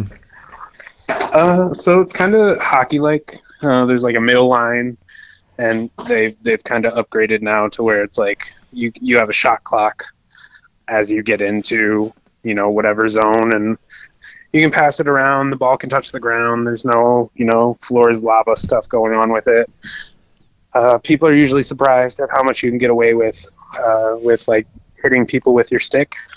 Um, just a whole lot of violence, like the whole hitting of hockey with shoulder checks, hip checks, everything, but on feet and a lot of swinging sticks and everything. And I don't know if you've ever felt a lacrosse ball. Usually, like people use it therapeutically, but that motherfucker is hard. Mm-hmm. Yeah, I use them. I use them to block off uh, pool skimmers with. Like Yeah. if I'm trying to unclog a line or like if I need them for something for tools and shit, I'll use them for that because they're hard rubber. Yeah, they're they're mean as hell. So they hurt like hell. Um, but it's just trying to basically put the ball in the net, you know, however however you have to and people can shoot pretty darn fast these days. It can range anywhere from especially once you hit high school, like 70 miles per hour up to 100 miles per hour depending on who's who's slinging them, but it's it's a beautiful game in its own way. Uh, again, fast-paced violence. It's kind of a kind of a not great culture now. Again, kind of the kind of the bro culture a little bit, you know. But it's it's still fun to play, fun to watch. If we could find a way to do it on skates, I would consider doing it again. But at 33, I'm not running anywhere We unless should something's do it on me. skates. Like I'm let's saying. make all these sports into skate sports. Then I'll play them all. Exactly, we would be super athletes. I know. Yeah, right. Roller Olympics. Fuck yeah. Great. It would. I always just. I whenever I picture like games adapted like that into like roller skates, I always just picture like dystopian like future films and shit. Mm-hmm. Yeah, some Yeah. fucking rad shit Rollerball. like that. Yeah. Right. So Master and I need to do do need to do a movie review on uh, the original Rollerball because that shit rocks. The second one we'll have to do a, we'll have to do a, re- a review on the remake too. Have you seen the remake of Rollerball? That cheesy ass shit. How cheesy it is. I mean, for its time, it was Oh, it's so awesome. Cheese. Cheese was So cheese was the thing, you know. But the original one, B-listers. the best. Yeah. where the final one's like no no what was it no substitutions no timeouts or something and then like everybody just dueled to the death for like the championship game i don't know one of the coolest movies ever master That's if you've never seen it Oh, I have. Oh yeah. and audience if you've never seen it you're gonna have to check it out before we talk about that one in the future And And if you haven't watched it, you're welcome. You should go Yeah, you're, you're welcome. No spoilies. Oh my god. Uh, so looking at some of these pictures, do is, does that a uh, ramp in your backyard? Yeah. Uh, so my partner was big into ramp skating, um, and right around COVID, um, the the team that I coach for, um the the gal who runs it, her husband has some experience building ramps. So he's one of the nicest people ever. Shout out Tom Baratney, T Brat. Um, he built it on one of his weeks off in the summertime during COVID uh, for a good price, and it's just I'm looking at it right now. Uh, it doesn't get as much use these days. I took a couple nasty falls, and it's not really my most favorite thing to do all the time, but it still is as beautiful as it's ever been. Yeah, because at least at least uh, you have the option of a private ramp in your backyard. Master and I have a ramp here at our at the Meowter Limits, It looks very Hey. similar. To and it looks pretty similar. Like, okay, uh, what's what's the size of your ramp you got back there? Uh, I believe that it's 12 feet across, three and a half high, both Mhm. sides. Okay, right on. Oh, wow. yeah, pretty similar. Yeah, ours is Mhm. uh twelve feet. 12 feet wide and from the back of the deck to the back of the deck it's like 24 and a half feet and like Dang. three and a half feet tall so it's like got a long a, a good sized flat bottom on it Yeah, yeah. Ours is pretty quick. Like you get you get some good speed going, and then the coping is actually kind of funny because the guy who built it, Tom, he he's the maintenance guy at a uh, dairy producer called Prairie Farms out here, and it's actually the the coping is what milk would go through going place to place in the Oh. factory. Hell yeah. Fuck yeah. Okay, yeah. Yeah. That's pretty dope. I was kind of trying to figure out what that was earlier, looking at Yeah. these uh, through my phone, but we got our computer pulled up sitting here right now. And uh, yeah, it's uh, that's pretty cool. That's, Yeah, little home touch sick to it. Ramp. Yeah, fuck yeah. And for him to come out and build that in a midwestern summer too, shout out to that guy for sure. He's he's a, a jack of all trades. Is You, you need anything done, that is the man to to call. Cause that's rugged. Midwestern summer, if you've never experienced it, it's pretty rugged. It's humid as fuck. And did it for pennies on the dollar and just Busch Lights and Mountain Dews. He's he's just he's a good person. If, if you're lucky enough to be in his in his uh, universe, then then you know. But we're very lucky to have had him build it, and it's a staple in our backyard. So Hell yeah. Yeah, dude. I mean, like I was saying, Master and I got our own private ramp back there. We just got some adjustments made to it. Last week, Chomp came over and uh, boosted up the middle section and put some more bricks under it in there. And um, it's just so nice to be able to put your gear on and just fucking step out there and shred for however Yeah. long you want. Even if you just pump, like pumping on a ramp at all is Tighten your core up. tighten your core up and just anytime on skates is good time you know It's hard to be sad in roller skates, they say. damn near impossible i hear What's your favorite dinosaur? ooh my goodness uh stegosaurus Nice. Ooh. Um, what is some of your favorite things to do as a coach? What are some of your favorite drills to run your um the people you're coaching through? uh anything that involves having to pay attention to the pack and spacing so offense that involves only playing for a certain amount of time but also allowing them to stop before an allotted amount of space so like you can go up to 20 feet but you don't have to. And forcing the defense to have to pay attention to to that where their spacing is and how much spacing they have. It's one of the things that even up to the highest level people fuck up all the time but it's still really satisfying because it it, allows people to see that you know offense isn't just coming in like a wrecking ball and and trying to take people out knock them off their skates that it, it really is a soft way to introduce pack manipulation to people in such a way that it makes it understandable because they it gives them the power to to make a move to be distracting and then kind of let spacing take over and that's a a really cool thing whenever somebody gets that aha moment or has a lot of success with it and frustrates the defense. And, and likewise, the defense has to learn how to make the most out of using the offense against them or you know using the offense against itself and against the jammer in such a way and covering their space in such a way that they don't get spread out too quickly. So anything that makes them think a little bit while they're playing instead of just like sumo hitting or doing anything wild and physical. Like endurance is great and all but again the game happens in three to five foot segments. So the better that you can be in your small space and the better you can use your small space, the better derby player you'll be. Plain and simple.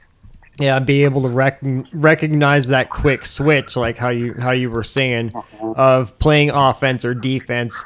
Being a, I mean, being somebody who goes into that with a with a mind that came from playing lacrosse and like hockey shit and whatever. That quick switch from offense and defense happens a lot in hockey. Like, yes, we have our designated spots, but you have to do it like regardless and right. quickly. You can never be flat footed. You have to Exactly. adjust all the time. Uh, yeah, so that's that's really good. You teach people that because yeah, pack awareness and just being aware of like what I need to do and like whatnot is like really fucking helpful.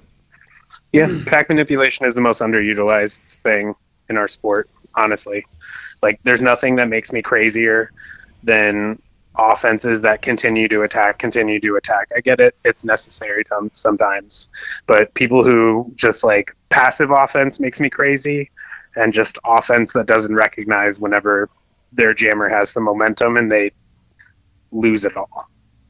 Because any jammer should be able to beat a two wall Yeah, once once you get that first once you get that first or second bridge off and they're they're going against two i don't care if you're a sea level or what like there's no situation that a jammer should be getting themselves hit out against two or less yeah, because that's the coach in me uh, we were we were taught to put them on a rail in that situation. Just push them out.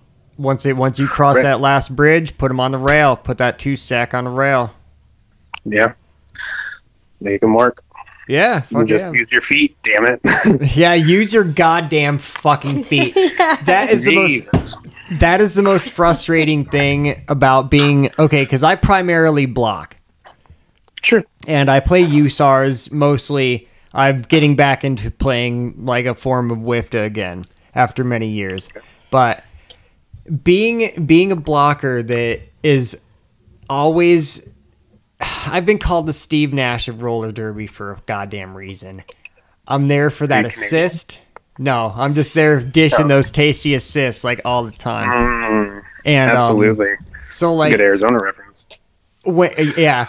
And uh, so when I'm in there giving that blocking assist, like just move your feet just a just a little bit. I can't block this person forever right now. right I'm running a screen that's not going to be there forever. Move your goddamn literal feet. pick and roll Yes. And it works in USARS too. Like even though the game's continuously moving, like you can still run picks though. It's easier to do in WFTDA and shit in MRDA, but running a pick Yeah. like is still possible in USARS for sure. I haven't really like maximized utilizing the rules well in USARS to the point of like I'm I definitely play more 2011 2012 version of myself whenever I'm Mhm. playing USAR to the point of me and Terry are in the talks of making a B-side shirt that says bring violence back to USARS. Oh, So- awesome. Yeah, because I just, I mean, it's all, it's all big hits for me. Like that, that's the one where, because people don't expect it. People think that it's all about the race and the run. And if Mhm. you come in, you just kind of like brutalize somebody. You're no good to me on the ground. You're no good to your team on the ground. I'm not worried about you if you're on the ground, and you've already lost 20 feet by the time you get up and realize what's happening. So it's the one time that I kind of break my like don't be a wrecking ball rule, and I think that's one of the things I love about USARS and kind of being newer to the rule set. You know, only being a couple years into it, I, I still have some bad habits and haven't really learned how to leverage the rules quite well. So you might be able to teach me a thing or two. I was gonna say there's some uh, good uh, things you can do to manipulate pack definition in USARS. That's one of my favorite things to do. Oh man, it's tough. It all always moving like trying to get your brain to shut off and, and see spacing a little bit whenever you have to constantly move. And, and again, people in general are looking forward and not paying as much attention to you. So, like, licking my lips, trying not to get too bloodthirsty. For sure. Yeah, I try to rotate my head around, and that's what I tell people. I'm like, dude, like the game's going on behind you. Like you have to turn your head mm-hmm. around. You have to keep Correct. Looking around at all times. And also, I dare you to turn your head around when I'm right next to you. Fucking do it. right. Yeah. Yeah, Yeah. We'll see what happens. yeah, for sure. Um, I was gonna, I was gonna have something uh, on that. Uh, fuck, I can't remember. Um, I don't know. It's ADD on the radio, everybody. You're welcome. You welcome. need to get you a notepad to write this stuff down. Well, I do. I have a notepad, but like, it, I'm trying to like, you know, I can't really write that fast sometimes. I'm a horrible note taker. I had to get him. I had to get him like printed out for me in school and like write them as they were Oh, boy. printed next to me. I'm let. I'm pretty bad. well, yeah. all right. At least you know yourself. Yeah, and then I had. I even had to put like the because this was this was back in the day when like I had to have like the colored um the colored overhead paper, you know, like over the white piece of paper with like the black writing so I could transfer it, not fuck it all up as I'm writing it down. Yeah. Good lord, man. yeah. so I'm relying mostly on my listening on my listening skills, but if I start trailing off on something it's bad. Well, I mean, My roller derby has the best neuro neurodivergent people. You know, you get all kinds. Oh we- yeah. we Okay, about see you brought me back to it. See?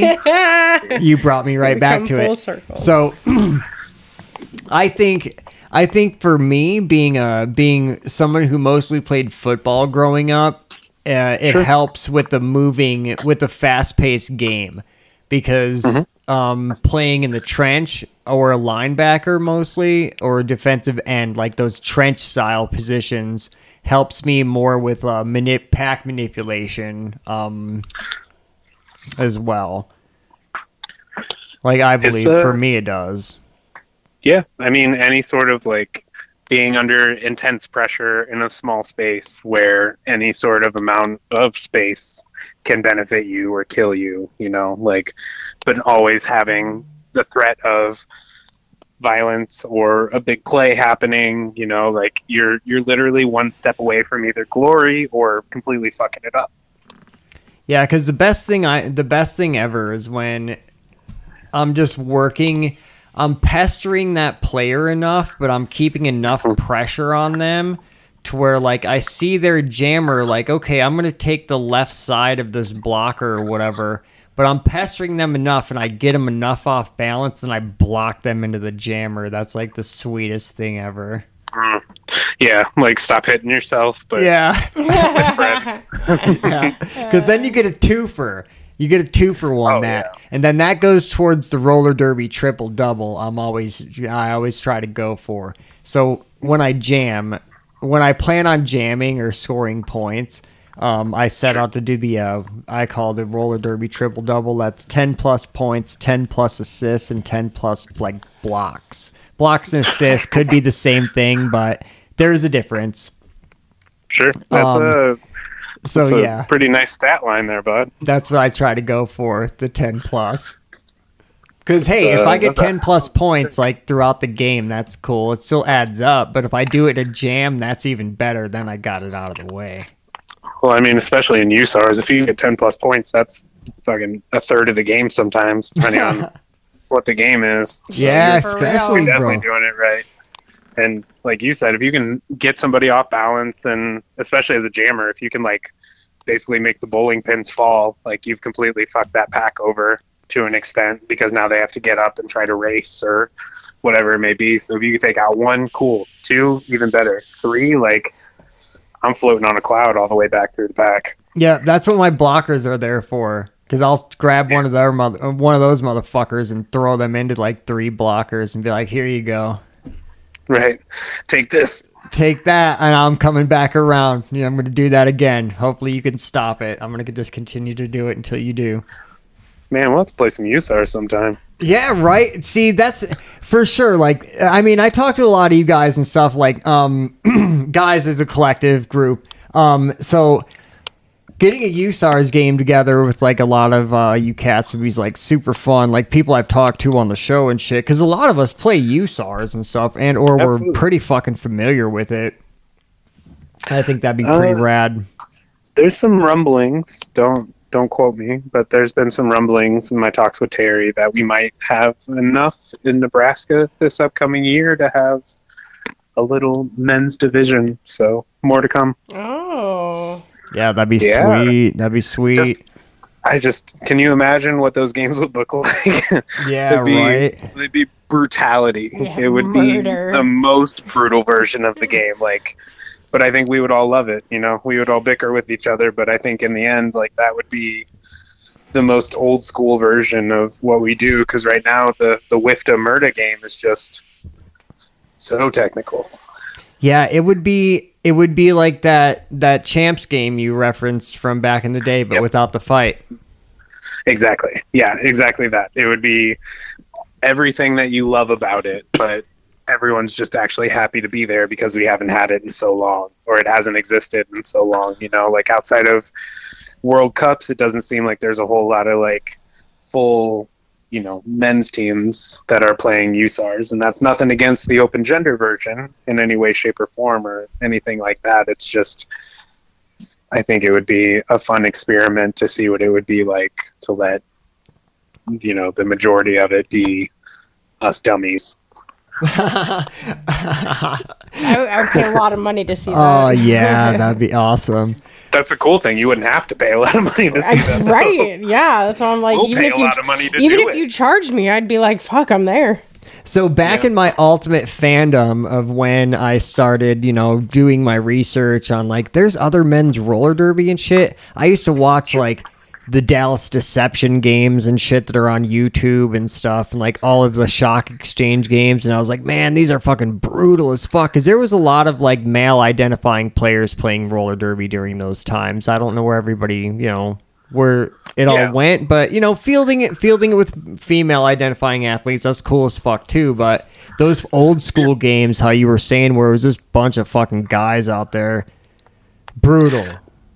Playing like fucking idiots. That's what I'm saying. Like it was That would be the, the mindset was different. It just it's it's us trying to literally murder each other. You know, not two thoughts in our head.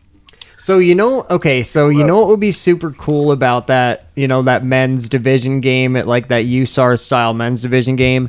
It would be what it used to be, but with all of us knowing how to fucking play roller derby this time. Oh my goodness! Can you only? I can only imagine just the amount of like mixture of showboating and violence with strategy, and having strategy at that pace and that you know intensity and everything like that. It just it, it would be a whole different world to even to even see and watch. And honestly, I think it would be. God, I feel like I'm gonna get killed for this one, but I think it, it would be more marketable for the everyday fan to, to Um, watch that versus watching a MRDA game at some points. Yeah, I I cuz I do like cuz okay, being someone like yourself played that continuous movement roller derby. Um that's why I like playing USAR so much. Yes, I'm still a f- you know getting back into um being asked to play some WFTDA style roller derby and shit. Yes, it's cool to get back into it, but I myself I would rather play continuous movement whether it's bank track or USARS.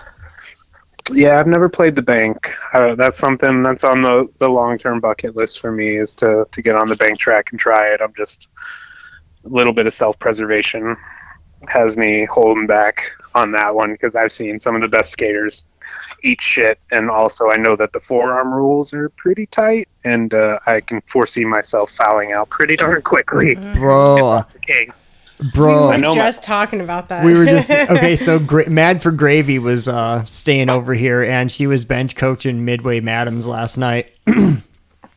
and um, during last year's Roller Rage, I wasn't playing in it. Um, I'm I'm in it this year with Cal Squad.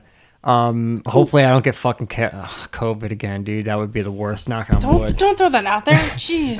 Yeah, we got a Um, month. Just make sure you like hide yourself away for. a I week, know. You know? I'm gonna have to. Um, but yeah, so the being like you said that arms that arm shit you know like because i was watching some of some of these videos and stuff even modern day stuff like of you you're that player that's got your arm out there you're flipping your hand around you're making you know you're showing hey i'm not grabbing anybody but Right. it's just that tendency of blocking also like using your arm is like you got to skate around more of my body at this point Yeah, the, I'm not gonna hook really you. allows for that. i'm not going to hook like you it- with it but you got to skate around it Yeah, I you can't get away with that in the moving games. Like I, that was a tough lesson for me to learn in USARS. Was not being able to backwards block and put an arm out, and I kind of teach that. That's kind of one of the more scandalous things that I teach whenever I do teach it. Um, is that whenever in that Murdo with the rule set, you can put that arm out, and as long as whenever they make contact with it, with your hand, as long as you bring it into your chest and then kind of make it more legal from there, it becomes a buffer. Like it takes away their speed, it takes away a lot of their momentum and Yep. stuff. If they're hitting into your hand with their shoulder or their chest as they're coming in, it kind of allows it to be a guide. But they don't play that shit in USARS. That's a directional immediately. Oh yeah, And- because I only for I never reverse block, dude. I'm only a forward facing blocker. oh no, So- I made my money backwards. I made my living. That's why I get away with it so much with extending my arms because I'm a forward facing blocker. You could do Yeah. it better that way because you're there's not a tendency to hook backwards. Like if you're if you're like reverse blocking like in USARS and you stick your arm out there, the tendency to pull your arm forward in that facing direction, it would be Yeah. like a little higher for a muscle memory thing and to almost like hinge your elbow. to hinge it yeah, Yeah. but being a being a forward facing blocker and being you know being that you know that you that WFTDA blocker whatever being taught feeling that engagement on a two stack or whatever through your through your mm-hmm. through your gap zone to if you're doing the seatbelt thing to flip your hand like a sandwich right like you got your sandwich hand going with your buddy and then to pull your arm back in across your body and then pinch your bodies together Yeah. you know what I mean? So like I Yeah. get away with it more being a forward facer in a continuous movement game by learn, you know, being taught doing that. See, and that's the that's the sort of stuff that. First off, let me say how fucking silly it is some of the verbiage that we use, but secondarily, just again, like how much I have to learn in that version of the rule set, where getting away with that sort of stuff, and like you're saying, like you you kind of find the wrinkles. Yeah, because as long as you suck your arm back in there, it's not a it's not a fucking multiplayer. Right. Well, and it's not a weird directional like I would get whenever I forearm and and use ours whenever I'm backwards. So it's that's your version of like you've learned how to make the rules kind of work for you and your skating style and how you're comfortable. Yeah, because you suck that arm back across your body, you pinch, and then even if they try to like go to your to the left of your buddy blocker or to your right, you can still shoot your arm back out and push your buddy or push yourself off your buddy and do that rubber band shit too. That's it's a whole new world for me, bud. I'm just Yeah. barreling one on one trying to kill people. You're out there trying to fucking build rockets and stuff. Yeah, I mean, I, I, I buddy block a lot. I'm a narrow dude, so I got to have that extra body with me sometimes to to to hook off of, you know. I'd love to see it in person one day. Yeah, fuck yeah. Well, I don't know, maybe, um, maybe what else at we nationals this year. Yeah, right. Maybe there. Maybe Come on. Come on to Nebraska. Let's go hang out. Yeah, Let's right. go to I, Nebraska. I've already asked for the time off from work, so I might as well just go now, huh? Yeah, Yeah, right. absolutely. I'm gonna have to do the same thing, you know, RollerCon like the month before, though. I don't know how they're gonna feel about that, but they hired me and they sponsor me being a travel roller derby player, so they don't pay for my travel though, but they kind of signed up for it, knowing I'm into this shit. Yeah, knowing that you have a slight obsession with this cult that we joined. Yeah, and like it might happen, like I might have to take off on a Friday and shit sometimes, or a couple days in the summer. Being a pool guy, is, that's a tough sell, but working for a smaller oh. company, it's kind of kind of more lenient. and we come full circle back to what we talked about in the beginning where like you derby is about having a good life balance and having the availability. Like having the money is one thing but like being able to get the time for it being able to afford the time for it. And if you look at some of the wacky or boring stuff that people do in our sport and how they manage to balance their regular life like it's it's something to behold in such a way you know Yeah, it really it really baffles me sometimes the amount of uh traveling. I really I really like to uh I would like try to maybe ask people more what they do for their regular jobs. Because if they can Yeah. divulge that kind of information because especially if they travel around a lot like if they if they like work remotely and they're like, "Oh fuck, dude, I can just fly out on a Wednesday for like a fucking weekend tournament, still work until fucking Friday at five. Like, oh shit, that's fucking awesome. yeah that's that's real life you know and that's kind of what i wish derby had a better pipeline for because i feel like people work all sorts of scattered jobs and everything but if we could have a better pipeline for these kids coming up that or like even some of the entry level people that come in and just say like this is what we do this is how we manage to balance you know like help people I feel like it's the same way as like we kind of bitch about how we never learned to balance checkbooks. We learned algebra, like not only teaching you how to skate, but like helping you learn how to fundraise for yourself or helping you learn how to plan your travel a little bit or having better resources for that sort of stuff. Like we're all adults, but like not a lot of us are good at that stuff. And that's just something I feel like could be invested in kind of going forward as the sport continues to grow is having those resources at least available so that they can understand what they're really getting themselves into so that they're not killing themselves or making themselves go broke to go to a weekend tournament. Yeah, fall victim to some credit card trap or some bullshit like that, being some youngster, ruin Yeah, your credit for the rest of your life. Right, so that you could go play and get your shit kicked in at a tournament with a newer team because you drank the Kool Aid. You know, You Like, um, the Kool Aid. uh, we're we're all addicted. Don't you know it? Yeah, fuck yeah, I love it. I fucking love it. Well, um, what else we got here? Hey, do you have any uh, current sponsors or anything like that? Anything you want to shout out? We encourage it. Uh, no, no current sponsors for me. Um, just again the the people that take care of me. I love my mom, love my family. Uh, Terry and Beastside taking good care of me, and um, you know my my partner for supporting me, uh, and just the the teams that that kind of helped made me make me what I am. Fuck yeah, absolutely. Um, Master, you got any shout outs? No, No? just to us Okay. doing oh, what we do, having fun doing it. so speaking speaking of Mr. Terry, I'm gonna go ahead and shout him out myself. We we have an, an we have an out from under the bed jersey that's being made. Oh boy, and um, it's it's the uh, you know the Terry Wishard jerseys. You know, um, he M told Sportswear? me M Sportswear, but he told me the other day it's something else It currently. is now CVM Sports. CVM Ah. Yes, Sports. So the M Sportswear is the jersey, but his Right. company, yes. Yes. yes, So we're getting some jerseys printed through him, and for the month of March, uh, we announced it at the beginning of the show. We're going to be pumping this up though up until March first. March first, we will be um, making those available for fans of the show and or anybody who would like to purchase one. They will be available March first through March thirty first.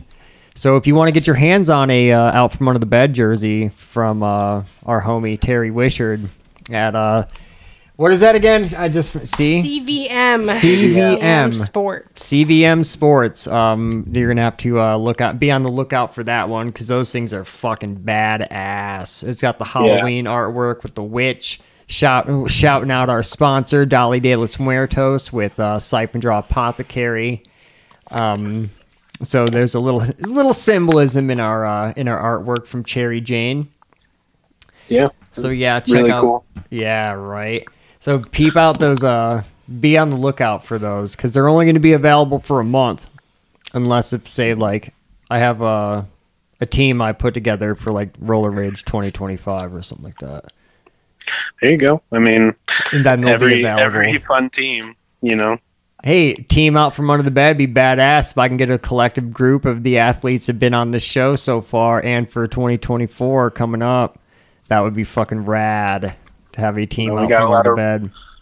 A lot of rule sets that we're representing, so you got a good shot. Hell yeah, a lot of talent too. So worst though see again, the worst thing they can say is no. Yeah, That's right. pushing. Yeah, see Monster Jam on the bank track in 20. Yeah, right. Mm-hmm. Mm-hmm. Just saying. So for being a guest on the show, you get a gift from Siphon Draw Apothecary. So you're gonna have to give us our ad, and give us your address and shit. Um, Sure. Just go ahead and text it to this number and uh, what have you. Um, here for future shit. Always keep it on hand. So yeah, Yep. you get a free gift. You get a uh, little gift for being on the show. Thank you so much, and thank you to Siphon Draw Apothecary for all of the uh, stuff that you do for the community. That's so sweet. I'm so glad that you guys have something like that that you can lean on for all that stuff. That's really cool because it was already a gift enough getting to hang out with you guys. So Oh. Yeah, I was just talking about that the other day, I think, with Gravy and how cool that Dolly and Dolly approached us about it. Yeah. Yeah. So that was So we feel very, very special to have a relationship like that. I spent a lot Very of money in there yesterday, for sure. Should have grocery bags coming. yeah, because okay, so we're not like we're not like other podcasts or this or that. We're just not fucking hawking this shit. We do use it. yes, Um. So yeah, we do use these products. The magnesium body butter is fucking spot on. Uh, what's that new soap that you got with the shampoo in it? Oh the creosote. Yeah, the Smells like creosote shampoo. rain. Yeah. smells like the desert out here. Yeah, and if you're my family and you're listening, surprised but not surprised, you're getting Siphon Draw products. But what's in there is, is you know, a whole nother thing. But you're welcome. Yeah. Are you familiar with the products? I, uh, this will be my first time hearing about it. Okay, first time first time go. So be uh, checking your mailbox for that. And a little thank you card from the show. It's gonna include some stickers from the Meowter Limits Productions and uh, Out from Under the Bed. I love that you guys do this. This is so cool. Just being able to spotlight because again, we're not getting paid for this at all, and you know, we try to be good people off the track, and it's always nice to be able to tell our stories a little bit for whoever wants to hear it. So, thank you. You're welcome, cause dude, I when I first started this shit, I always wondered how did other people get here. Yeah, and especially on the men's side, I feel like it's a whole different world because a lot of us come from you know a partner or or you know some random exposure. So I think it's always a little extra interesting, especially the people who have been with it for a long time, like how you got in and how you stuck with it. So it's always a usually a cool story to hear. Yeah, especially just stumbling on it too. Like, Yeah. Like, oh, I, I just, you know, saw this flyer, or you know, like, I over, you know, like, This friend was like, "You should go Friend to of mine- about," and you're like, "What is this?" You know, right? your, your, Why in the world? your speed skating coach telling you you should go play roller derby. You know, again, then- shout out to Terry. And then your first clinic is Yeah. fucking USA Trial. Shut up. Oh boy. Yeah, that was uh, that was his Oh, story. He's wild. he is, but he's he's one of the best that there is in in a lot of ways. So Yeah. Yeah, so we're in. we're here to support the uh, the community and shit like that because you know we don't like like we mentioned a few times already. We ain't getting we ain't getting paid for this shit. Right. We just do it because we love it, and we want to see it continue to grow and thrive. And you know, even if it never makes it to the even the Ocho, it's still it still means a lot to us. And honestly, roller derby has given me nearly everything that's good in my life, and I hope I can always continue to repay the gods and however I can. Yeah, because hear, hearing stories like you know fucking you know Lambo or Rekka or like even mine, you know, to, Yeah. for like sober athletes and shit. You know, it's like Yeah. fuck, dude, because I was still drinking when I got into the sport, and it tapered off after a few years. But you know, finally making that choice of like it's it's hard to be an athlete, it's easy to be an alcoholic. I want to go with the challenge. Yeah, and honestly, that's kind of hits close to home for me because I'm, um, I had some things happen in my life, and I'm, I'm right at I think 26 days right now, and planning to go for the rest of my life. So Heck Shout out to- yes. shout out to. NA and the community and everything. It's like outside of Derby, one of the most supportive communities I've ever I've ever been a part of, and congratulations to you for making that choice and and for continuing to live that life and do the right thing because it, it ain't easy. Temptation is everywhere and it's readily available. And Yeah, liquor's on every corner, my friend. I'm telling you, and weed's not far behind. So yeah, so good on you. Yeah, fuck yeah. Well, congratulations to you too, my friend. Um, so we got okay. We got a shout out. Our, we okay. Proper shout out for our show artist Cherry Jayne. You can find her at Art by Cherry Jayne on Instagram. So everybody go check out her artwork. Commissions um closed, but please check it out. It's fucking awesome. She is a part of a band. Master, what is her band called again? Las Nalgonas. They are doing a closing theme song for us, so stay tuned for that one in 2024. Also, her husband is a part of a band called The Hideaway in Las Vegas as well.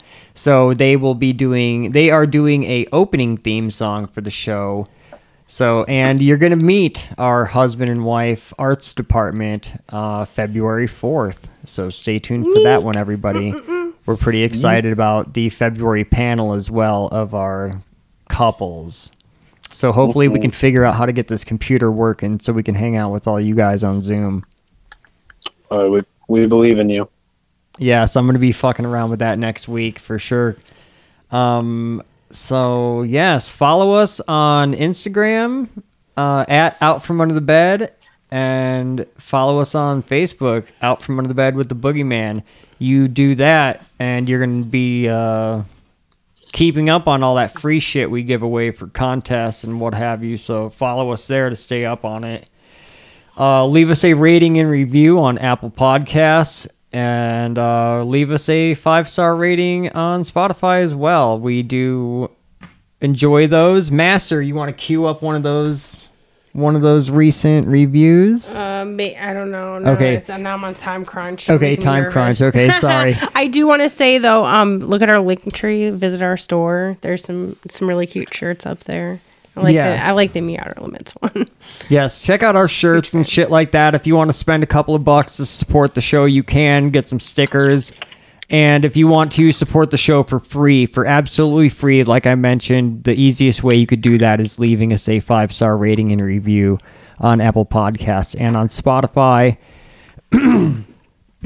um, so do that and stay tuned for fucking 2024. We got a massive lineup still um, and it keeps growing through through March and throughout the uh, rest of 2024, where our book is getting pretty full. So yeah, if you want to be a uh, guest on the show and and have us feature your story and sit here and chat and bullshit with us about roller derby and life shit and like whatever fucking sweet relatable tangents, you can uh, email us OFUTB podcast at gmail.com. Again, that is OFUTB podcast at gmail.com. So hit us up. Have a conversation with us. It's pretty loose around here thanks to Siphon Draw Apothecary. This person, Lily311, said, Great team. Love hearing from retired players and great play by play for AZRG games. And then the heart hands emoji. Awesome.